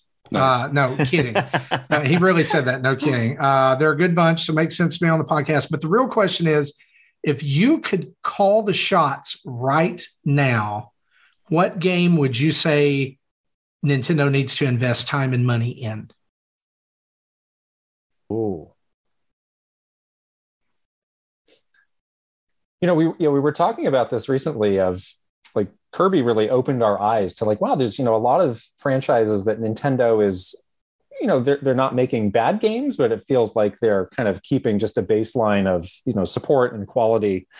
Um, you know, Star Fox, I think, is, is one that has a lot of potential, but I, I personally am not very interested in playing another traditional Star Fox game. But if they were going to be like, all right, we're going to completely rethink what this is, you know, we'll keep the characters, we'll keep the concept, but we're going to start over. I think that could be really cool. See, that's a better way to to bring that up rather than your unpopular opinion of that Star Fox game. Everyone has them. I, I mean, yes. I'm, I'm back to my beating my Paper Mario drum here, but now now it's like a thing. Sticker Star too. It's like my Mother Three now. I'm just gonna keep talking about Paper Mario until they fix it. there you go. Uh, we may have already covered this just a little bit, but Jason asked, uh, what was the emotion slash slash atmosphere like at Nintendo when it became real that the Wii U was tanking, and what were, if any, the immediate battle plans to try and turn the failure around? Uh, also, listen to the new podcast and love it. Keep up the great work. Big up the Kitterati. Yes, oh, there we go. Jason, you balance has been restored. um, well, I mean, it's definitely never fun to be on the losing team. So there was, you know, that that aspect of you know just being a little bummed out. But at the same time, you know, there were really great games that were on the Wii U, and we were trying very hard to make those into hits. But I think for just a lot of people, the hardware itself was a blocker and there's no really getting around that. So that's too bad. Um, you know, to, to, the company's credit, you know, they were going through a very challenging time, you know, business wise, but we didn't really feel that. Mm. Like, you know, we were never concerned about losing our job or, you know, pay cuts or anything like that. It was like, well, it's kind of business as usual, and we're, you know, writing out this this tough stretch, but but we'll be back because you know we make cool stuff and you know that's how this business works. It's it seems like a much more matured kind of um, strategy right? And, and, i think you know nintendo has been always very conservative in that and probably their their the war chest was able to to support that right? And and you know peaks and valleys or seasons of anything. And so how do we just kind of shorten the season as quickly as we can and move on right? Yeah i, I mean it's it's always a very long-term view and sometimes that's frustrating but when you're in a moment like that you appreciate it. And i guess that's what comes from being a you know 120 something year old company. Yeah. If you guys haven't figured it out yet justin is our resident business guru. Uh, that's, his, that's, his, niche. Looking at that uh, stock ticker huh? Every day. Yeah, yeah. I mean, well, now, he, right? Let's he, go. he has this persona that he brings out every now and then called business justin. I like uh, yeah so we we rely on him for the numbers and the was he the one bringing up numbers. nfts no, no, that's that's hot trash. I'm not touching up ten football. It's a horrible idea. Do not invest in NFTs, folks. You're looking Nintendo at no, don't do fun that. things. Yeah, well, just that one. Yes, that just, one. Just the Nintendo fun things. Nintendo fun things. But the other thing, although also head over to Patreon to get your Nintendo Dad NFTs now. We're just saying it's there. just want to let you know. Yeah, There's a monkey that looks like me and Tim. it's all we're all facing the same way. Uh, no, uh, solo something says, uh, "Congrats on a new podcast." Did the leadership at Nintendo uh, verbalize or show a lot of frustration or become very direct when all of the Switch Pro rumors were everywhere? Oh yeah. Well, you know that was a thing where not not everybody at the company knew what was actually happening where you know there was a real product, which was the Switch OLED, but that was a very strange phenomenon where you know there were rumors, but they were rumors that were backed up by real, like legit media reporting with sources and everything. it's like, oh, Yeah. this is going to have 4K. So there was kind of a sinking feeling of like, well, when we announce this real product, are people going to be disappointed that they don't have the features of this made up product that they've talked themselves into existing? Right. That's exactly Yes, what we is, talked yes, about when that always. happened. Did that did that begin to play in a little bit in the communication strategy? Because I think in the last couple of years, I've seen Nintendo take a very active stance in regards to like managing expectations in their communications.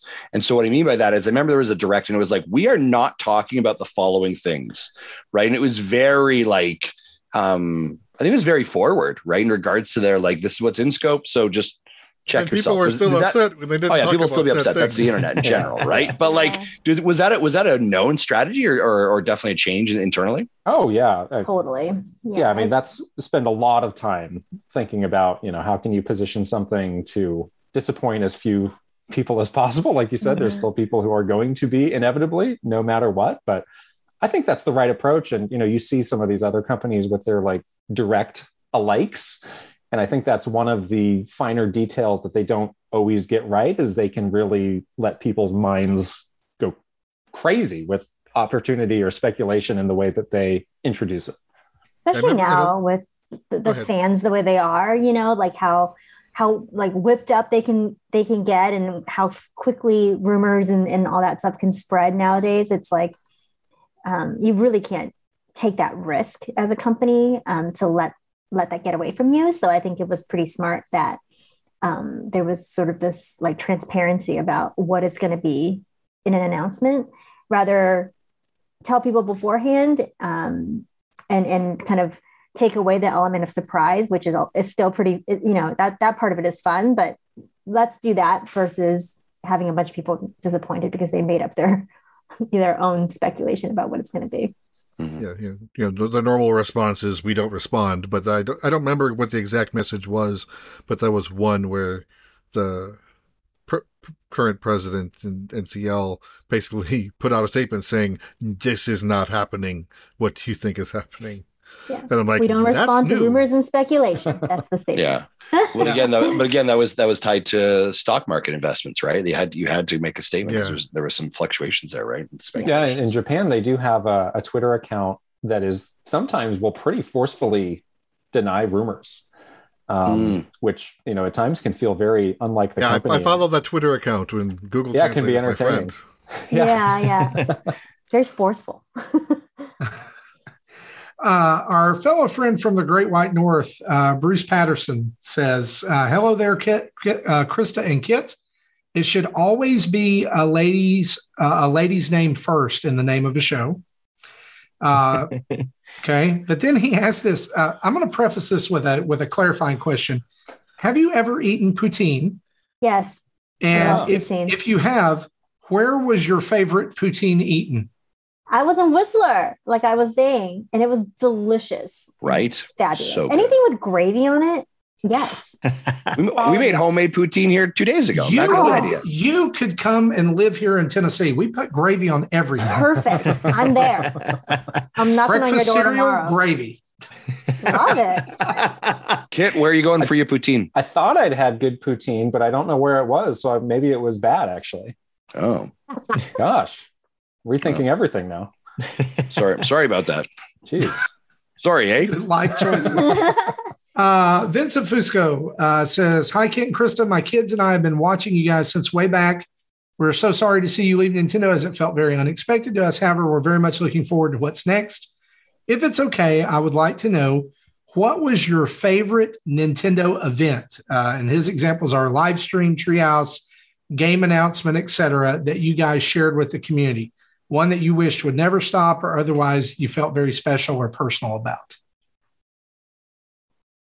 Um, I think mine has to be the Super Mario Odyssey launch event. Um, it was one of those the, that it was that magical Switch launch year where we just had multiple, you know, amazing triple A launches, um, and that one was at the end of the year. There was a big lead up to it, and it ended up uh, at this uh, midnight launch in New York City. I call Um, it the masterclass year. That is the masterclass. You're right. It was it can't be chopped, you know. Um, but that was such a special. It just felt like you know the celebration for that year of Switch, um, culminating at this one event, and everybody was there. Reggie was there. We had a flash mob, dancing and singing, and it That's just right. I forgot about it that. just felt like oh my gosh, this is like this is a truly this amazing celebratory moment for this amazing console with with all these games. So that's my favorite one. That's a good one. The one I always keep going back to is the Zelda 25th anniversary concert, which was the first concert that we had in LA that Krista and I both worked on, and Mr. Um, Aonuma and Mr. Kondo attended. And you know, part of what makes it special was um, I think they were really overwhelmed by the response that they got there. You know, seeing how impactful the music and, and just Zelda had been to all of those people. I don't think they expected that. And it was really touching to see them sort of realize that in the moment. awesome. Both yeah, great- kind of as as a follow up to that one, uh, it's kind of an amalgamation of two questions. Uh, he also asked, "What was your worst or least favorite events?" Uh, and kind of along with that, was there ever a game that you guys had to promote that when you got done with the promotion, you're like, "All right, I never have to play that again." Good. Did you not hear Kit Kit's stance on Star Fox? Like, come on. yeah, we we've been pretty lucky. We both worked on some great games, um, and you know we don't do these big events for not a triple A title because I think from a business, Justin would probably agree with this that uh, you know when when it's like one of those smaller games, you you probably don't want to spend a lot of marketing dollars on it. Um, so there hasn't been like a game where I, you know, where I feel like we put just a lot of effort into, and it was like, ugh, that wasn't great. Um, there's certainly smaller games that we've worked on. The one that weirdly comes to mind is that game Codename Steam. I don't know Oh, if yeah. anyone even remembers that game, but it was Oh, of yeah. weird things where was somebody at the company that was like, "This is going to be a hit. We need to like make an effort." And I was like, "This game sucks. Like, we shouldn't put any effort behind this." so there was some moments like that for smaller games where like maybe one or two people were like, "Yeah, do something," and you're like, "I don't want to." I was uh, involved very minimally in um, the infamous Devil's Third. Oh, which, yes. um, okay. but, but have that was history with very that much, game too. That was very much in the bucket of we know this isn't good. We're not going to do much. So it ended up not being very hard to work on. But that was that was a strange product. Mm, mhm. a few That years was, ago when I, I had just joined the show it was right before the the switch reveal or right around that time we had a we were doing a top 10 uh, uh, wii u games of all time list and we were allowing guests to come on justin's bitter about this list because i removed donkey kong tropical freeze Yeah. uh, oh, from why it would you do that? Thank you. Thank you. Hey, It's- Krista and Kit, we're going to have a new podcast spot open because I'm finally firing Marty because somebody else agrees with me. Thank you. Thank you. Thank you. but here's the thing uh, the week before that, we had a guest on the show, and he actually nominated Devil's Third as Oh, his boy. number one Wii U game of all time. Barry Really? Dunn, Barry my Dunn. Irishman. Yeah. Yeah, he That was was like, Barry? I know a lot of people don't like it, but it's really good if you'll just sit down and play Somebody it. likes something somewhere. Right. Yeah. Doesn't mean it's a good call though. You know. And, and It didn't we, stay on the list. And that was the watch the last time we put we we had people directly manipulate a list. Now we Yeah, he ruined it for it. everybody else. Not gonna lie to you. We're No. like, we're not doing this Now again. we Me and Barry, Oh. we ruined it. now we do more. Give us your top ten list, and I'll aggregate the numbers. Yeah. Ironically, that's also the last time Barry was on the show. That's Oh. also a true All right, statement. Barry. Uh, Kit, go ahead. What you were saying there about it- the trailer? it's one of those games where if you watch like a trailer you, and you see like the list of like you know what this game is trying to do you kind of talk yourself into it i was like all right yeah yeah this could be cool but then in in execution it just didn't work That's true. It was it was so weird. It was it was just a, a weird a weird game. Uh, Andros from uh, one of our favorite shows, Nintendo Pals, he asked this: What are some of the Uh, this is man, this is a wild question. What are some of the weirdest slash worst comments you've received on something you've made, like a video, social media post, podcast review, DM, etc. Well, there was a pretty big contingent of people who were just convinced that we hated each other. That was always like very entertaining for us. Yeah. it's like obviously in real life we're very good friends, and it's like, what? so what a strange way to interpret interpersonal relationships. yeah, that was pretty funny. That was like it, it, it was like always like this extreme thing. It's like they hate each other. No, they they must be friends and like they hate each other. So it was like nothing in the middle, just two ends of the extreme. The other thing um, that we would see a lot, especially on the when we were you know making Nintendo Minute on under the Nintendo channel, was like oh, these two awful hired actors are scripted and they don't know anything about games. It's like that's com- literally the complete opposite of what this is, but sure. Um, but yeah, I think Kit and I both are like unbothered by this stuff, like pairs. Um, so we never took any of this to, you know, to heart. We didn't lose sleep over it, but it was interesting. Sounds like you had a good laugh though. yeah, it's pretty entertaining. And it definitely is interesting how people can interpret something. It's like, okay. Right. Absolutely. Definitely. Uh, last question here. Uh, do you have any predictions or hopes for this summer's game announcements? Let me look into the crystal ball here. Ooh, the crystal ball. I like it. um, yeah. Well, we know. I mean, there's probably going to be something in the summer time frame for um, like a direct or something like that. I I feel like there's going to be. Um, but you know, you know, Nintendo's pretty good about like only talking about games that's coming out in this calendar year. So I feel like they're maybe, you know, talking about some, uh, sharing more details on games they've already talked about um, earlier this year. Um, I'd be surprised if there was like some new game added. Um, we were we were joking around. We're like, now that Breath of the Wild is uh, delayed, is there going to be some kind of other Zelda thing to like tide the fans over? Mm-hmm. Um, do we need that? Because Breath of the Wild is probably going to come out in March, like early Wind March. Report, cough, cough. That's what I want. Yeah. Good choice. Let's like manifest all together. Um, yes. So maybe like something like that could happen, you know, because yeah, I think that would be good for the fans. I'm I'm gonna zag on this question. I'm just dying to see anything of the Mario movie. Like I'm mm. I'm so sick of seeing the Sonic movie everywhere. it's, it's paining me. and it's like this movie's coming out this year. We, we got to be close. Can't wait forever. Please, we weren't going to bring up us. your hatred of Sonic in here just to, you know, but to save it, save that. But you can't avoid I, it. I get it. so, so you're lining up this weekend to see the movie, right? No, no, no. What's funny is I, I um, on Twitter, the the person who runs the Sonic uh, Twitter account follows me, and she will just leave the the saddest responses to whatever Sonic burn I put. I'm like, I'm really hurting an, an actual person here with this. like Sonic, he deserves the pain, but this person, I feel, I do actually feel bad for her. She's like, if you just give our little blue, per, like little blue friend a chance, he's like, oh, so she's like so sweet, and yeah, like I hate this.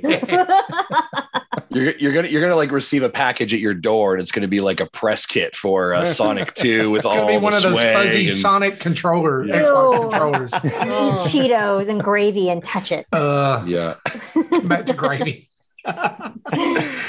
well, guys, uh, those are all our questions. We want to thank you so much for joining us on the show. Um, we know we want to be respectful of your time. Obviously, you guys uh, probably have got stuff going on. Uh, but uh, at this point, we're going to kind of like take just a quick break uh, and come back to the show. And if you uh, want to stick around, you can. If not, it's totally fine too. Um, Before we get you going, though, tell us where people should go to find all absolutely. of your stuff. Please, your podcasts. Where should they follow you? What do you? What can we direct our audience to? I'm sure they already know you. That's why they're here for you. But like, how can we celebrate you and your amazing work? Yeah, I do this every week, and every week I'm like nervous. Uh, well, we are on uh, YouTube, Twitter, Instagram, and TikTok, and it's all slash Kit and Krista. Uh, also, we have a Patreon, and that's literally how the show is getting made. So please support us on Patreon. It's patreon.com uh, slash Kit and Krista. Um, we have three tiers. There's like really cool benefits. We have a Discord. The community is amazing. So we hope to see you guys there. Um, and we have the podcast is live every Thursday. And then the show, the Kit and Krista show, is live every Friday. So find us, watch us, listen. Yay. Yay. That's great. awesome. So, like we said, we're uh, we want all of our folks head over there, check out their podcast, check out their uh, new show on YouTube. If you have not yet, go subscribe, like, do all that stuff, and and consider uh, we you know patrons of the show. Thanks for supporting us, but maybe consider supporting them uh, as well. I know it'll be worth it. Uh, and again, we thank you guys so much for your time uh, and have so much enjoyed this conversation. And we're going to take uh, a little short break right here.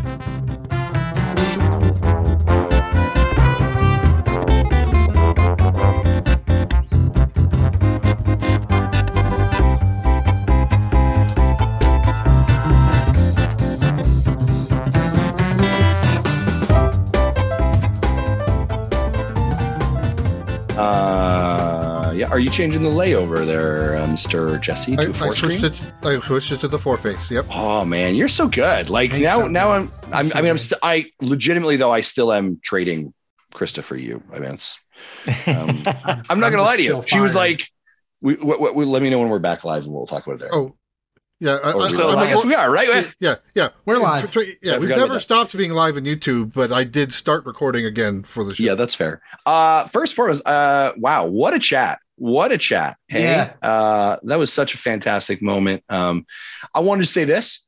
Uh, kudos, Mr. Estes. You did a fantastic job hosting that. You did. You were just on point. Your timing was spot Thank on. you. Really well done. You know, very rarely do I give you a compliment, but I want to say I know. my hats off to you. Uh, Thank you. Well, I, well I like done, your sir. hair Thank you. tonight. It All looks right. nice. It, Yeah. the, the, the blue glasses and the hair are working. Thank you. I, appreciate I have to admit, I, I like his sexy voice that he's got going on right now. Thank you. I- This. I'm pretty- glad that pretty he's not yelled at somebody this week. And, and Oh, got, I, I can't yell Uh, at Kit and well, Krista. but- Show, but show's not over of- yet. That's true. Speaking of yelling, uh, Tim, why don't you tell us about uh, what's going on in the Nintendo Dad's family of podcasts right now? I can certainly do that. Uh, basically, we've got you know our usual three shows in the family of podcasts going on: a Retro Logic, Dad's After Dark show, and Game Pass News. Retro Logic, you got your usual sub suspects: Dan, Dad Fast John, and Third Strongest Mole Sam. They talk about the latest retro and modern gaming discussions. Uh, but they also, if you haven't saw, they have uh, a controller wars bracket going on. So uh, make sure you go and vote in that, which is pretty fun. They even have a contest going too, where you can predict where that bracket's going to go and potentially win some prizes there. Dad's After Dark show, of course, the you got the dads and the uh, Dad's After Dark show crew there with uh, Drew and John and Sadie. Every now and then, uh, they talk about video games, uh, TV, and soon be lawn care again, which we get to hear what Drew killed this week, I guess, when he starts doing that some dirty jokes and more. Uh, and don't forget about their hot gaming characters bracket bracket. Um, Booty bracket. the booty bracket, yes. Call it so- what? Call it by its name. Well, I changed the name just in case, you know, I didn't want to offend anybody. So Sorry.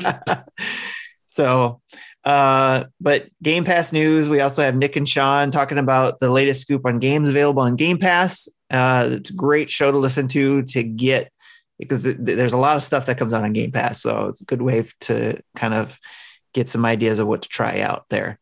Uh they also uh check out their discussion about ps plus versus game pass. Look, there is nobody that I would rather listen to than those two talk about that because they know what they're talking about. yes sir.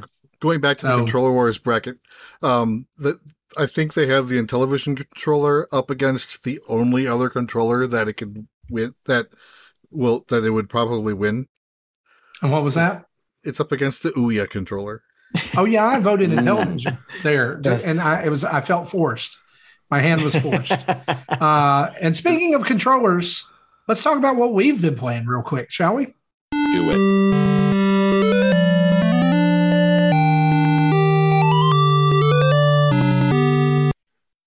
Well, Jesse, we're going to start with you because I like what you've got in the the uh, the document here in the notes. Yeah, I, I have literally played nothing all week. I, I, this week has been me catching up on TV. So like I I, I binged the, the entire season up to now of the Superman and Lois and a few other shows, you know. But I did buy Chrono Cross this afternoon, so I'll be putting some time into that weekend for this Yeah. weekend. So I'll be talking about that next week. Uh, speaking of binging shows, uh, we are just about to finish this series on Netflix called "Is It Cake?" Oh, my boy. god, that's the dumbest show I've. Well, okay. Listen, I don't like Donkey Kong. You don't like cake. It's totally we're scraping. fine. We're scraping the barrel for show ideas. When the concept Well- is, is it cake? Justin, I'm just going to say this: you might be cake and not even know it, according to the show. Might be. Might be. It, listen, it's my, it is something that is mindless fun to put on with the kids and watch. It's mostly innocuous. It, we have fun discussing it and saying, okay, which one do you think is the cake? Right? It's it's just something to watch. Yeah, we do that at the home too, but we don't put on a cake. We just put on some like documentary murder ser- serial killer show for the kids, and that seems to end really so well. how do you for think? How do you think this one happened? Yeah. Can you, what? So legitimately though, parenting moment, we actually had to like Jody and I have conversations like we need to actually stop watching that. One of the kids, one of my daughters, like got up at eleven o'clock. They're like, "I think someone's here to murder me." I was like, Oh, "All right, we need to stop not- watching yeah. this." And then, then we turn to, "Is it a cake?" Um, so don't do that. Yeah, is it cake? Cake. That's how they say it. I don't know. Uh, but yeah. So anyway, well, judge my judge my binging choices if But if you want Moon- to. That's fine. Moon Knight's good. I, I'm liking that so far. I've watched. We've uh, not episode- Actually, seen the second episode yet. Yeah, So a little bit into that one. the first one was weird. Can we just Yeah. can we just acknowledge that there's a weird episode? the second one continues to be weird. Okay. Well, I, that's, I, that's I, I think episode three starts with the actual backstory and fills in the gaps of why episodes one and two was weird. You know, you know, a friend of the show, uh, Mikey Burgett, who uh, runs the Screen Nerds podcast, which you should go check out. He asked me the other day because we're real life friends, but way before this. He said, "Do you feel like maybe you're getting a little burnout on the Marvel Cinematic Universe?" And that's the first time I've ever like actually considered that maybe, maybe so. It's Mm. like, you know, when when WandaVision came out, I was like super excited, right? And now it's like, oh yeah, Moon Knight. Yeah. You know, I can pick it up, Moon Knight. you know where it became a reality for me was when I watched The Eternals, and it took Oh me four, yeah. it took me four different times, and I literally at one point was like, I don't actually even know what's going on. I don't even know why I'm watching this, but I feel like I have to. Um, and then at the end of it, I was like, oh, that's such a great observation. I feel like I've got to do this so that I can keep up. Yeah, yeah. And I was like, is there a payoff at the end? Is there some final cutscene that'll make all this worth it? Spoiler, there isn't. Um, I and that's saw two and a half hours of my life I can't get back. Well, I saw Hey, that I paid theater, money to so go I had to see do that it in in the one theater. shot. Oh gosh. Justin. Yeah. Uh, there's somebody by the name of Zach disagreeing with you in the Yeah, comments. yeah, yeah, I can I can absolutely see that. So a couple things in the chat. So look at this. Hey, we have an amazing we have amazing guests on the show, and someone decides to poke their their nose into our chat for the first time in like forever. Hey, Zach. Erickson says, Zach. "You Love boys you, are making me nostalgic for my time on the show. I miss be being verbally abused by Justin. Hey, Zach, anytime you want to show up and be verbally abused by me, just send me a DM and we'll have a chat. We'll get you on. Let's do it. All right. Let's do it. I have no Let's problem it. doing that. You said Hey, something earlier uh, too. See if I can find it. Can can I can I say this uh, though? I like I think I'm getting tired of the whole like superhero movie genre. Like it doesn't matter who it comes from. See, and I'm And I know that's like the cool thing to say, like it's the No. Scorsese thing to say. But like for me to admit that, like, you know, I I'm like the, the I- like I want to dive in head first, like as soon as it comes out. But Yeah, like I, find myself like going, oh yeah, Multiverse of Madness comes out this month. Huh? oh, I think that looks good. Oh, it looks great. It does look great. And I think it's going to be, I really do think it's going to be like super good, right? Yeah. There's so much like to dig into in that movie, like just from the previews. But anyway, we've become Marvel heads. I'm sorry. Yeah. Uh, welcome to Retro uh, Radio. What did What we used to call Retro- this? Nintendo Dads After Dark? No, what, what was your show? anymore. Retro, retro, no, Retro what was it? Rewind. Uh, no, Reactor Rea- Radio. Reactor Radio. Oh, my gosh. Okay, for people for people who are who are new here, that is like a deep, deep cut, ladies and gentlemen. for you're like, what is he talking about? Where Marty's podcasting career started was on Reactor Radio, which was a Actually, pop a show culture. before that called Justice Was there? Okay. Speaks, but There was a uh, pop culture show, and that's how we found you, or you found us. Mikey was actually on that Yeah. show, and he found you guys and brought you guys to our attention. And he was like, "I think you'll really like the show, the angle they take." And I was like, "That's fine." And then I listened to one episode, and before I knew it, I was designing Super Mario Maker levels that you couldn't beat. Yes. Yep. yep. That's exactly it. And and That's he was like, happened. "Wow, this uh this Canadian is just verbally abusing this other Canadian. I like the show a lot." Right. Yeah. And then so Yeah, that worked. totally fine. And there was a giant. Uh, there was a man dressed as a giant tingle. Yeah, that was exactly Uh, yeah. it.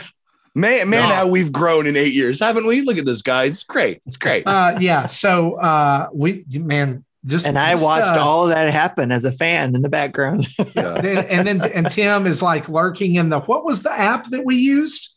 Line. Line. Line. He- and Tim's like, we should go to Discord. Yeah, I was like, can we? and then it just this- got louder and louder, and finally we were like, just do it. Yeah, it was funny. were I was like- like, listen, I don't know why he keeps complaining, but we, I think we said, I don't think at that point you were even you were even with us, Tim. I think we said Nope. you were our community hash manager. Yeah, And you were like, we were you want to do it? You're in charge. you charge. do it. Fine. I don't know this. I don't understand Discord. You do it. And then and then all of a sudden, like manager. Yeah, And that's how you get on the Technology is show. hard.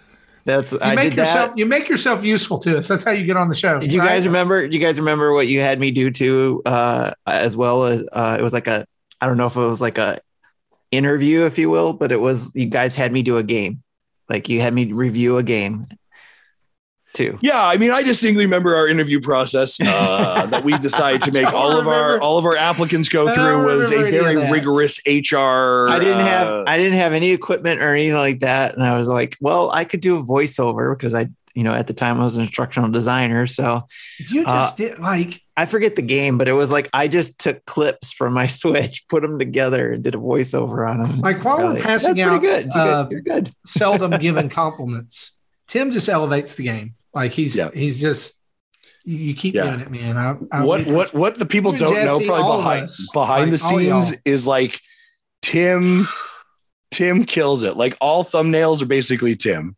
Uh he Well, keeps us all of them. Mo- I said almost all of them. Keeps us pretty on track. Um They're- Yeah. yeah, I could just hear you guys like, oh my gosh, there's Tim again. Leave me alone, Tim. organization. it's good. It's He it's set up- fantastic. He set up this new animated background that we're de- be Yeah, reviewing this yeah. week. Look, the uh, YouTube, I, I think Twitch. you I think you may lose your employee of the year status uh, this year, Jesse. I'm, Uh, Yeah. I'm sorry. But Uh, Jesse's my mentor, so you know. Look at there. to- Look at there. Uh, this, this student has. I've been slowly corrupting this thing from the very beginning. Pretty soon, it's just going to be Tim Dads. yeah. Uh, Tim, Where did everybody of, go? What have, what have you been playing? Uh, I've been playing uh, a few games, and there most of them are. I think most of these are on. Um, yeah, actually, all of them are. That what I've done is on our uh, YouTube channel, one way or another, either the streaming side or uh, the video side. Um, but Agent Intercept, um, I played that. It is basically a updated, more current, up to to today uh, Spy Hunter type game and I have an absolute blast with that game. So, I mean, each of these games, I do a first look. It's basically the first time I'm jumping into a game, but afterwards, I'm playing more and having a blast with it. And I'm loving Inter- Agent Intercept. It's just a fun game to jump into, drive around, blow up bad guys, and and get through the story. It's it's a lot of fun. Uh, Slipstream is another racing game, uh, kind of like your outrun uh, type racing game. It is balls hard. Yeah, So, like I watched a video on this today, uh, as well as as the one you've got, and yeah. Dude, I'm not playing this game. I would get too frustrated. I found out, and this is something I'm going to be doing too, is they uh, the developer uh, posted something about actually some accessibility options that not uh, not only for making the game accessible for everybody, but helping it come down to a level you'd be comfortable playing the game. Okay. in. So uh, I posted with our video in the comments a link to that developer's information as well as some highlights from what he said to do uh, to kind of you know be able to change up some of the settings to make it more fun for you to play. Um, so and then maybe you know, and then way you can build up your skills and then go back and you know and see the, bring it up. talking about the difficulty of that is is kind of sad. I don't want people to miss out on it because Yes. this game visually looks amazing. Is outstanding, even though it's like a, you know your 16 bit or 32 bit outrun type game uh, look. It's still a lot of fun. Plus the drifting, I love a good drift in a game, so Yeah, the you drifting's do. a lot of fun. Um, and again, uh, in that comments of the video is a link to that same Twitter thing that talks about all the different uh, options and settings you can change to slow down the game if it's going too fast for you at first. And there's difficulty levels that you can change. Uh, you can actually turn on auto drift. Um, even though the game was designed for you to control manually drift, uh, the game you can turn on auto drift. It's just to make it so that you can get used to the game and used to the feel of it, um, and have fun with it. And the reason that this game also grabbed me is because it has a cannon, a cannonball run uh, mode, kind of like you know your uh, like the movie Cannonball Run. So, uh, and that that's what grabbed me, and it was like you know you, there's different modes, and I only played two in the video, so or yeah, I only played two of those, so um, there's a lot more content there too as well, and plus it's local uh, four player. Remember correctly, I believe it's it's not online, but I know there's local uh, multiplayer. So uh, the other game I got to play was Neptunia slash Senran Kagura. Kagura. Kagura. Kagura. Thank you. Um, got to play uh, Ninja War. Excuse me. So it's an. Um, I was trying to look up some information on the animes that are linked to this, uh, or other games, I guess, that are based on this, uh, like the Neptunia. I guess is a game. I I'm not that knowledgeable in this area, but it's definitely um, there. It's definitely hack and slash, which I really enjoy those type of games. But there's so much story content in there as well. Yeah. So See, I, I played part of the original Neptunia game back in the PS3 era. It's like turn-based RPG gameplay where it's like a spoof on the video game industry. So like one character is PlayStation, one character is Wii, things like seriously. okay. Okay, and then Sengoku Kagura is has the is the hack and slashy thing. Yes. And So this game is hack and slash, but with a lot of there's a lot of RPG elements where you build up on the characters and stuff like that. And again, I'm I'm a noob when it comes to this kind of stuff, so I was trying to grasp what was going on, but found out that these characters transform from young ladies to uh more mature ladies, I guess, if you will. So a very tactful way of Yes. saying it. so uh it's I very think that's interesting. part of the Neptunia lore, if I remember. Again, I only played the first game. There's like ten of them now, so Yeah, I don't they- know. there's a lot of content going on here and i only touched like scratched the surface in the in the first look uh, uh and definitely uh, worth a look if you're into the, this type of genre of games again it's a it's a mashup so it is mostly hack and slash type of game. The battle system is a lot of fun. You got to know your buttons. So it's like if you're going to dive into this game um you you're going to have to stick with it because there's a lot going on with the different button combinations to do different moves and blocks and all that kind of stuff. Um not a knock either. It's just got to make sure that's the type of game you have. And uh, as far as i know there's no demo yet for this game either. I wish there was because i think that would benefit them as well. Um actually posted today i also did a quick video of a metroid dread boss rush. I did uh just to you know i was like oh i got a little time. I'm gonna i'm just gonna turn it on see what it looks like play jump right in and see what happens. And then right when i was starting to battle that first boss i was like oh crap i don't remember any of the buttons to do. So like i didn't remember how to parry any moves. I didn't remember the move, missile thing. I was just like there is a practice mode though. There's like before you get into the boss mode you can practice against the first boss. So, can I ask a question about that? Uh, just from viewing, I wasn't able to pick up on this, but uh, is it uh, like you have one life bar and you got to make it through all of them? correct Do, And you get- any you get- kind of energy recharge period? There is energy recharge, which I did get fighting the boss after the second or third try. When you get past that first stage of fighting that first boss, you get some missiles and some health regain. Uh, Okay, so there's going to be a little bit of of a little bit. a little bit, help. yes, yes. There is a little bit of help, but uh, but So definitely is it every? Um, are you are you 12, 12 bosses. Twelve bosses? So are you fighting EMMIs as well? I don't know yet if it's the EMMIs as well. Ugh.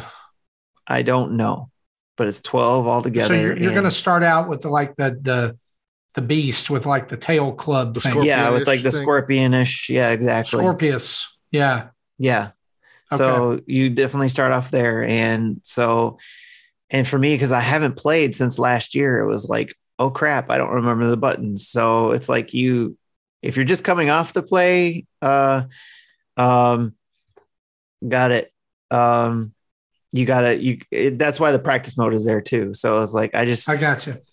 I almost feel like it'd be beneficial just to jump back into the game and get used to the button combinations there and then go to the boss rush. So, um, yeah. but uh, it was fun just to go in there and just get my butt whipped and be like, uh, maybe this was a mistake. it's like just get in that way.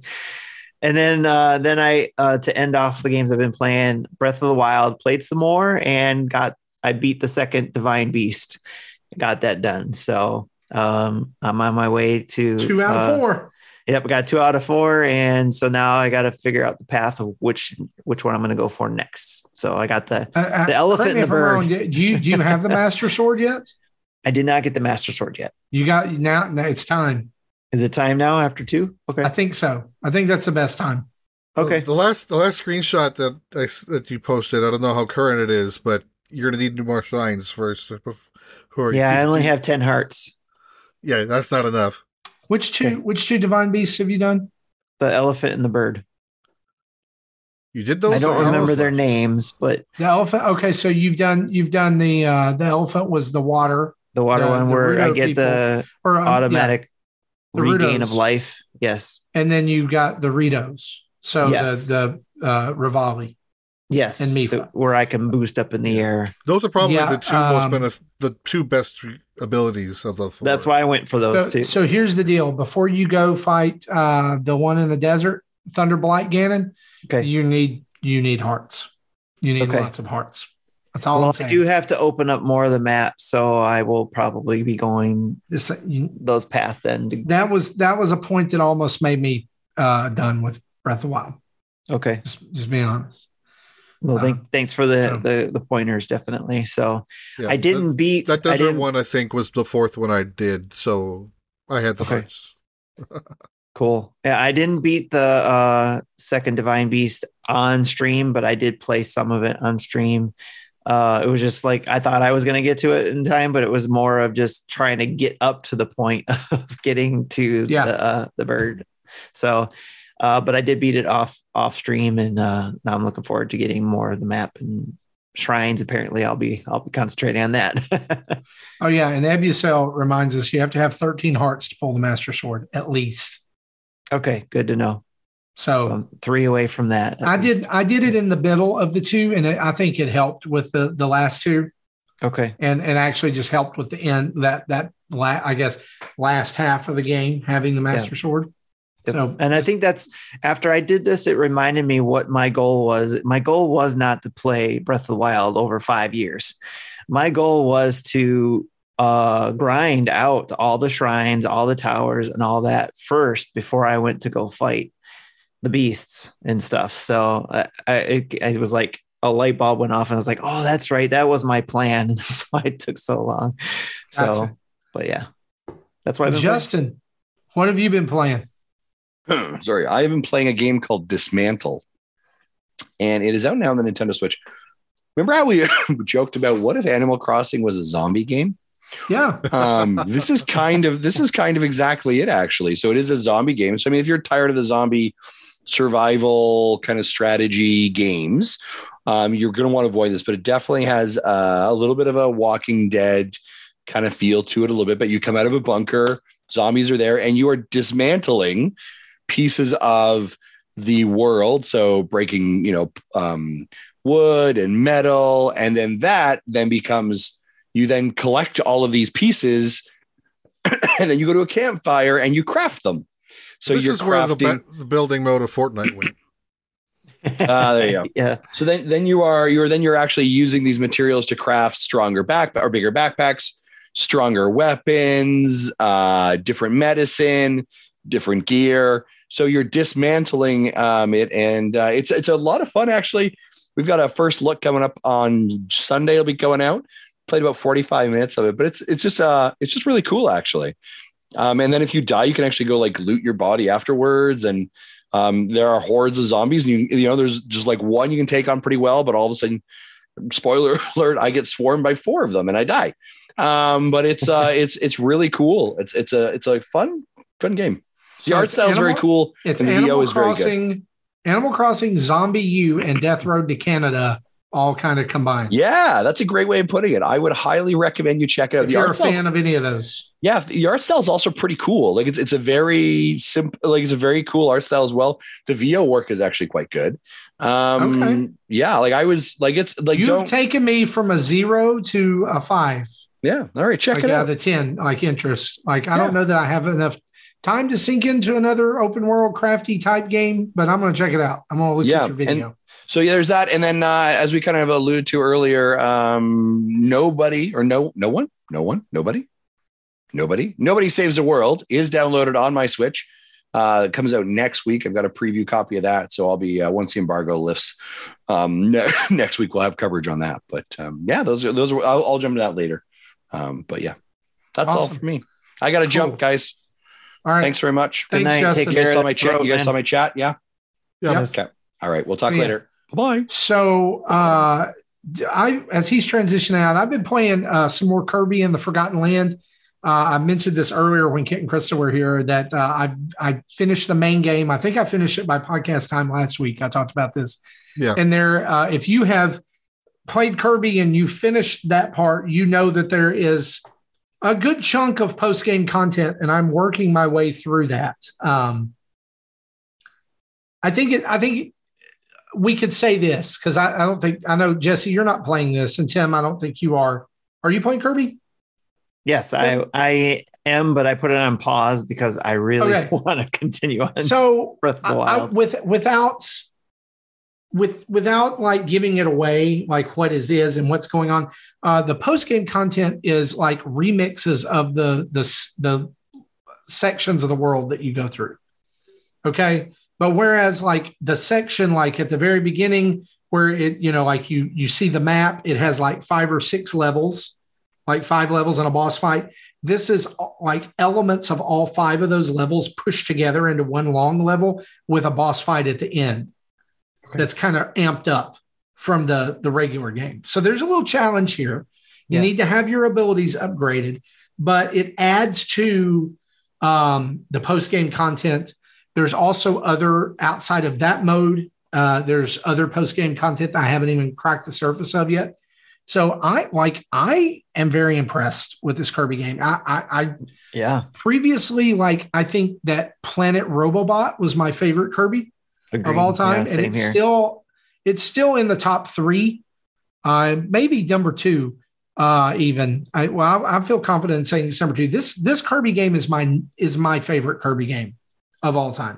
yeah, And I'm hearing that a it lot. really at it really Yeah. is a complete package. I've been hearing that a lot too, to almost to the point where I probably should be. I should buy this and play it.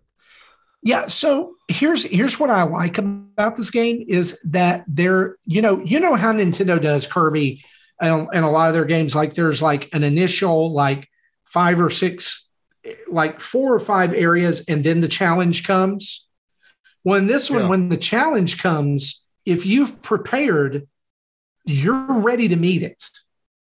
If that makes sense Yeah, because the game is throwing you all types of opportunities to get to get to that level of being able to meet the challenge. And the way that you meet that challenge is by having upgraded abilities. okay. So the whole time that you're playing, uh, Tim, you know this from playing even just a little bit. Like you'll finish a stage and like little rifts will appear elsewhere on the map Yes, yes. and they're like challenge stages. Like you go, like it's like uh, a different copy ability, like well, car Kirby, car mouth Kirby. Right. Everybody knows about car mouth Kirby. Well, this is like a race to see if you can get through it in a certain period of time. Yes. Well, that's great, but there's also like shortcuts that you can take and, and all kinds of stuff like that. And that gets you uh, rare pieces of like crystal hearts that you can use to then go and upgrade your your gear, like your your things, your abilities. So you, you you can choose to bypass those if you want to, but that's going to make the game harder for you in the end. Right. But the whole package is just really good. Like, I mean, I, I don't know, like Jesse, I don't know, like if you've enjoyed other Kirby games, I like, I think Yeah. you'd enjoy this. The only other Kirby if- game I played that I liked was Epic Yarn. All the Okay. other Kirby games I've played, I got bored really fast. So this game actually has some good elements of puzzle solving using your abilities. It also has some good exploration because it's in that 3D sphere. So I don't want to compare it completely to Epic Yarn because that game is really good, like as well. I've like I've forgotten how good that game was, but this is this is a great. Like, I don't want to say they could strip Kirby out of it and it would still be a good game, but it is like it's a fantastic if, if you want to call it a skeleton or an outline or whatever, it's a great base. Like it's got good and bones. that's kind of the strength of Kirby is Kirby is nothing and it can be any other character and it's still the same game. yeah. That was Yeah, the and- original point of Kirby, and they decided, yeah, let's just keep it.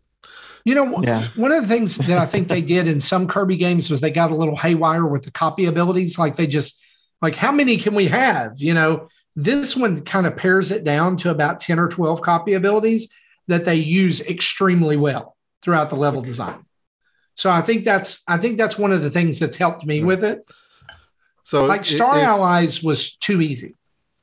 This is I've died one time. So if if if I'm still playing Chrono Cross at the end of next week, I'll probably you know not play Kirby. But if I if I fall off of Chrono Cross, I'll probably pick up Kirby and see how that goes. Yeah. Uh, another game I've been playing is Fortnite, uh, which is no surprise to anyone. I was hoping I was going What? I was hoping Justin Fortnite? was going was going to talk about it a little bit to talk about this season's been um, has pulled me back in like it does every season, but the the no build mode is just it's chef's kiss. It's so good. Um, the the addition of the sprinting and mantling, and now not having to worry about so and so building their you know Right. four billion tier structure so they can shotgun me from the top. It- Right. but but the thing is, is it changes how you play Fortnite. It it changes because you've got to be more defensive. You got to think about your surroundings. It's oh, I can't just lazily throw up a wall in front of me. You know, I got to go in with the right. Like I haven't got a win yet this season, and I usually by this time, like two weeks or into it or so, I've gotten my first win. I don't. Interesting. Hmm. So it's definitely a step up in like competition. I think. Yeah, Sammy's been trying to get me to play again, and I'm just like, I have no interest. I'm level 32. So I've been, and I, I do the crew. So I get the free skin every month. And the, Okay. so free skins lately have been lame. I'm really thinking about ending that. Kind of feels like there's no rhyme or reason for them. Um, That's but I know as soon as I quit, they'll do be something, really cool. Yeah. They'll So- pull you back in. Yeah, they'll pull me back in. So I might as well just stay. Uh, the last game I want to talk about is a game that I'm actually going to have a video up on our channel for this weekend, and that's Lego Star Wars, uh, the Skywalker saga. Yes. Uh, and you're like, Marty, uh, how can you uh, do that? You bought it on PS5. And yes, dear Nintendo Dads listeners, I did. I bought it on PS5. Um, and the reason was, is I wanted, uh, I was really afraid uh, that I would not get the very best experience uh, because, as you heard me talk about earlier, this Lego games are the premier series my wife and I play together. Uh, I love it when she when we play video games together, and I want her to, to enjoy it. So I didn't want there to be like any stuttering or or dropped frames or weird stuff going on because the Switch couldn't handle. Uh, what is like co-op in this game is not like previous Lego games where it's like you can be in the same screen and it expands out to show everything, and then they draw a line. It's completely split screen the entire time. So I wanted that to be okay. So and and when A friend told me that the PS5 version ran in 4K and 60 frames per second. Like, I'm not a frames per second guy, but I was like, it can handle it. That's fine. Uh, and then I uh, I bought the Switch version today. Dude, Double dip. uh, because um, like she's gonna like do a deep dive on it and Okay. do like all the kyber bricks and all that stuff. I just want to be like I want to be able to play it on the go if I'm and on top of that, uh, spoiler alert, in uh, two weeks, uh, we're going on a cruise. And so I want to be able to play like I'm going to get it to the point that we're at at home, like as Yeah. far as levels, and then we're going to play it on the ship. So Nice. that's, like that's you know when we're relaxing at night, or whatever, just throw it up on the like I'll take my portable dock, we'll throw it up on the TV, and we'll play a little little. See, that's that would have been cool if they had cross progression on on that. uh, absolutely. yeah. Uh, here's what I can tell you about this game, though, uh, from the just on this initial things. Uh, if you've ever played any of the Lego games, uh, right?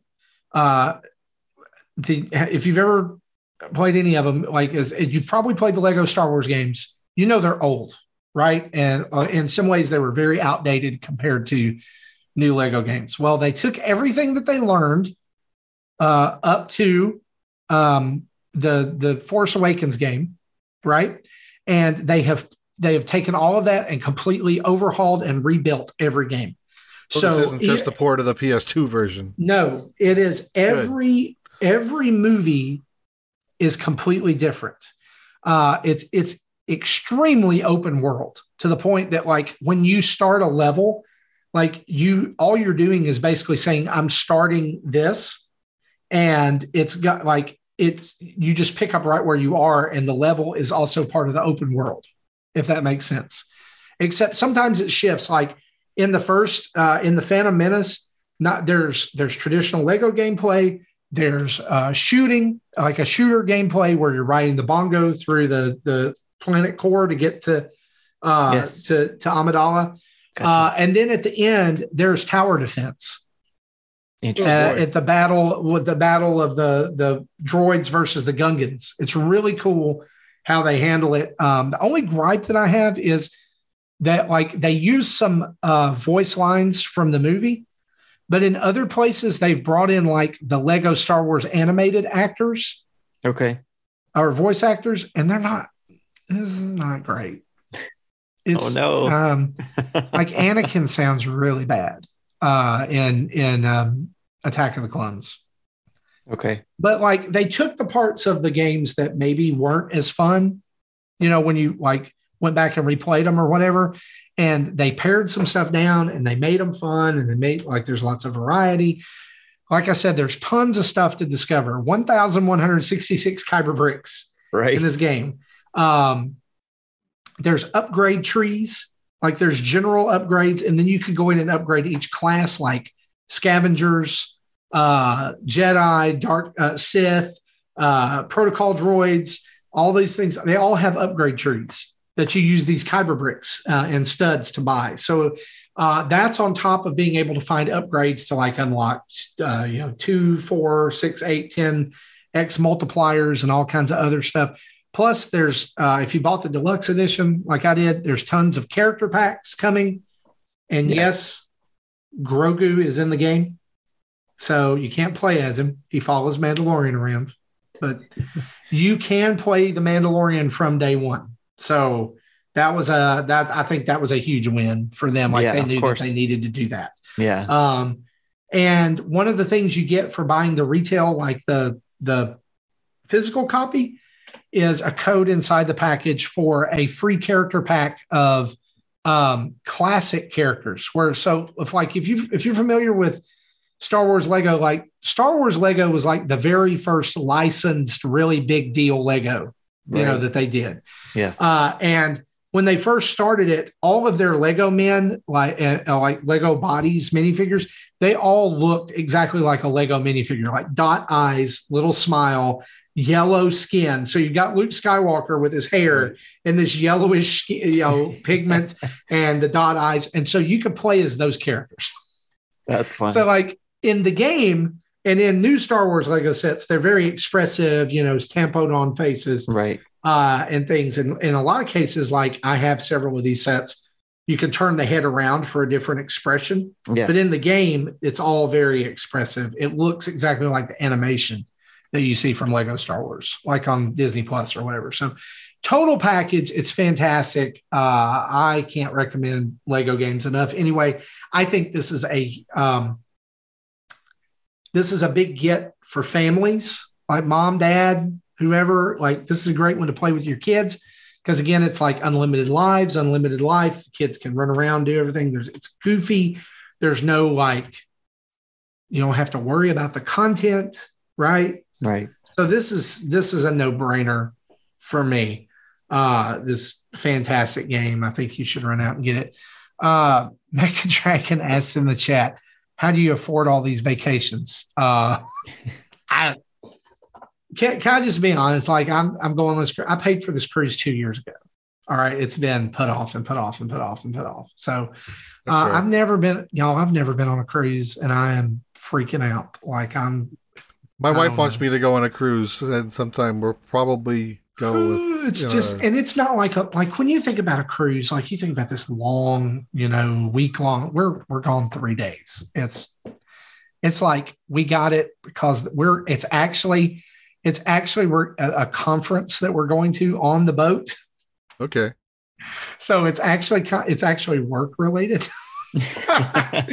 oh yeah this is the part of this is the part of what i do that i love um but uh anyway yeah. I will not, as far I as I know, I won't say never, but I I am deathly, deathly afraid of deep, like ocean water, lake water, all that kind of stuff. I am That's too. my- I have I a phobia too. of that. and uh, I've told my wife if it's going down, I'm getting out. Like I, you, you just gonna have to fend for yourself. Like get into the boat.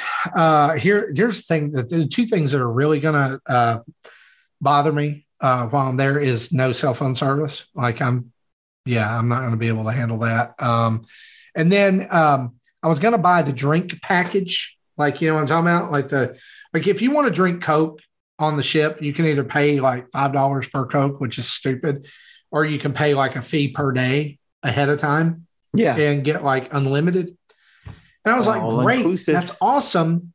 Until they I found out it's Pepsi. Who wants to drink Pepsi?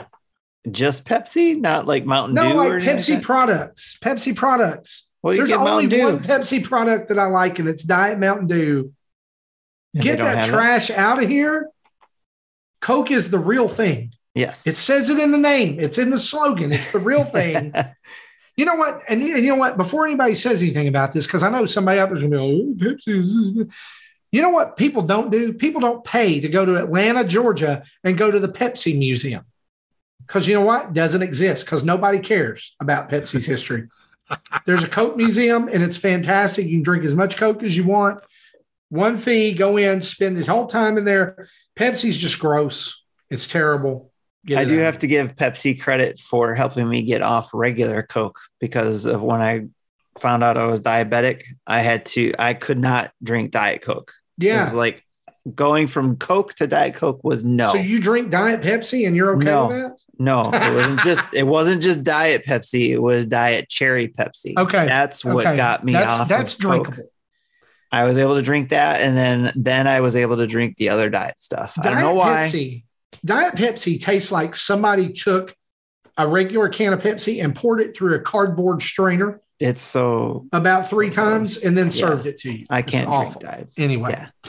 And and, I- and diet diet Pepsi products always gave me headaches yeah. too. So it was like, except for the cherry one. I don't know why. Now- but- Listen, when I when I started having to drink diet drinks all the time, you know, low sugar, no sugar drinks, yeah. Diet Mountain Dew was like it was like angel angelic Yes. chorus when I Yes. found it. I was like, and now I can't drink Mountain Dew at all, like the regular Mountain Dew. Awful. No, I can't drink any So, regular. pop. so overly sugared. But nobody wants to know that. Why are we talking about this? Um, That's what we've been playing. We've got one question from our community uh, for us, apart from the questions earlier. So let's get uh, to that, shall we?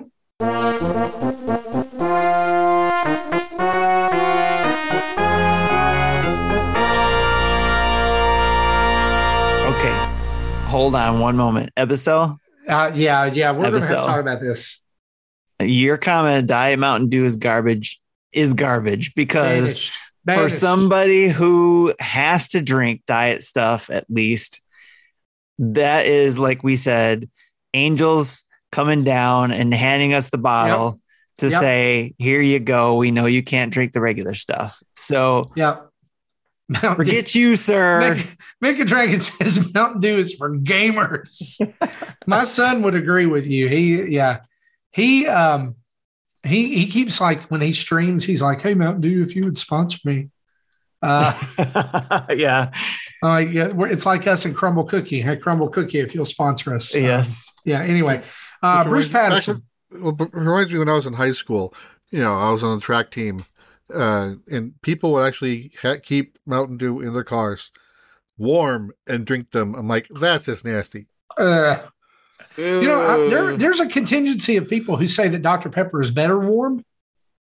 Nah. I can't drink any pop. Uh, yeah, yeah, yeah. Uh, here is our question for Bruce Patterson. He says this Mr. Aonuma is quoted as saying, as previously announced, the adventure in the sequel will take place not just on the ground. He's talking about Breath of the Wild 2, by the way. It will take place not just on the ground as in the previous game, but also in the skies above. However, the expanded world goes beyond that. Wait, what? Beyond the ground and sky? Other dimensions back and forward in time? Spirits with tracks? Ha! we could go on all night. I am so stoked to play this game. Only one more year. It will be so worth it. Mercy may me. Uh, I may like this game more than poutine, Mm. which, yeah. That's something So, said there. uh, where do you think? What do you, what do you think he means by that? What's uh, beyond the ground and the sky? Where are we going?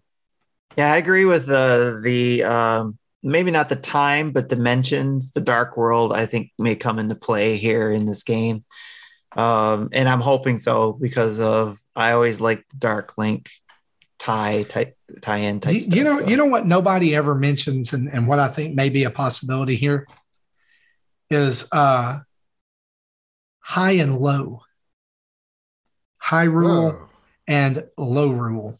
yeah, yeah. isn't that the Dark World stuff? Isn't Uh, it kind of, it's? ish? I think canonically it's different.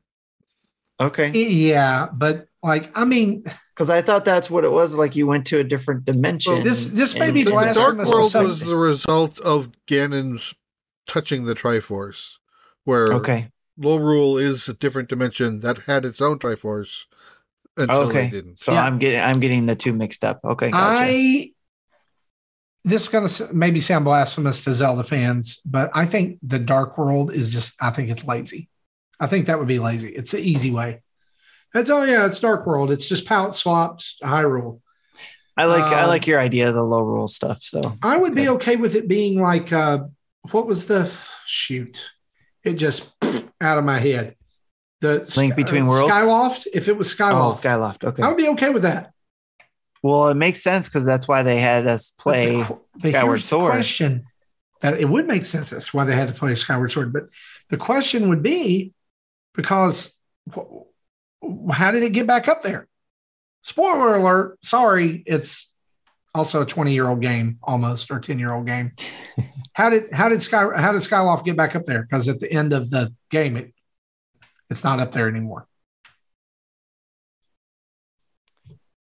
Uh, yeah. So Maybe we'll. Find I think out. that's yeah. We'll find out for sure. And Yeah, well- I, I like or- where Breath or- of the Wild ties in a lot of this stuff. So may, maybe you know in the Hy- Hylian side there is no Skyloft, but the Lorulian side might still have it. I like it. yeah. I like it. Uh, Ebucel says time travel, and that may be a good that that may be part of it because uh, are we did we not see too in that in that image like Link with different hairstyles and different In- in clothing, the which In the first trailer, yeah, I mean there is I mean different clothing in Breath of the Wild. We've already got that, but like it it seemed I mean something has happened. Obviously, from the new footage, something has happened to the Master Sword. oh yeah, So I, I mean, it, it Poor- could be poor Fi. it could be anything. Yeah. So, Yep. well, guys, And I think I think this potentially could lead to a third Breath of the Wild title Boy. oh, where the world floods. flood of the wild. Yes, Flood of the Wild. It's like a Just Wind Waker type those- game. Those bears and bokoblins are just swimming through the water. Oh, I love it. That's I look. I We won't see it until 2033. uh, we won't see it until 20, 2038. Uh, yeah, you heard it here. Flood of the Wild coming. The, I was year saying after- 33. The year after we get Amico. Yeah, Yes. yeah, that's right. It's actually it's exclusively coming to the Intellivision Amico, uh, along with Earthworm Jim three. Uh, well, guys, that's been episode 370 of Nintendo Dads, and I, I want to say a huge, huge thank you to our guests, Kit and Krista, uh, the Kit and Krista podcast. What an honor to have them on. Uh, and we're so thankful for each and every one of you that uh, hung out and made it special. Thanks for all your questions and engagement with the community. You guys really are uh, the best. I'm serious. Like, we don't just say that, we believe it. Uh, as we close out the show, we want to say a huge thanks to our Patreon producers, Dave Ernsberger, Antonio Contronio, Solo Something, and Alexander Ocampo. We also want to say a huge thanks to each and every one of you who sponsor us on Patreon, whether it's a dollar a month or anywhere on the spectrum. We are so thankful for you. The fact that you will give up your hard earned money to support what we're doing, it's huge. And so thank you so much uh, for that. Uh, also, huge thanks to everybody who follows us over on YouTube, where we're now over 6,100 subscribers and over 1,200 subscribers uh, uh, and followers on Twitch. 18 of you get access to our Discord by using your Twitch Prime subscription. Uh, you can do that. And remember, do it every month. You got to re up every month. So be sure to go over and do that uh, and uh, follow us on Twitch using that. Uh, get $20 off your Manscaped order with free shipping and, and free shipping with the code NINDADS. And be sure to check us out over at nintendodads.org for all the stuff we've got going on YouTube videos, tweets, podcast episodes, social media, extra life news, all kinds of stuff you can find it at nintendodads.org. Email us at nintendodads at gmail.com or call in and leave a voicemail at 929 25 NDADS. That's 929 256 3237. Big thanks to OC Remix for the music used throughout the show. And remember, wherever you download uh, your podcast at, uh, whatever app that is, whatever service that is, go and give us a five star review and write some words about the show, telling uh, people about the goodness of Nintendo Dads. It just helps us, it helps people find uh, all kinds of stuff. You guys are the most distracting. God. It's hard, to, it's hard enough to do this big thing at the end, and you're playing with Zelda amiibos and all kinds of crap. Uh, for me, for Tim, for Jesse, and Justin, uh, we want to thank you for watching and listening to this very special episode of Nintendo Dads. We'll see you next week. Bye bye.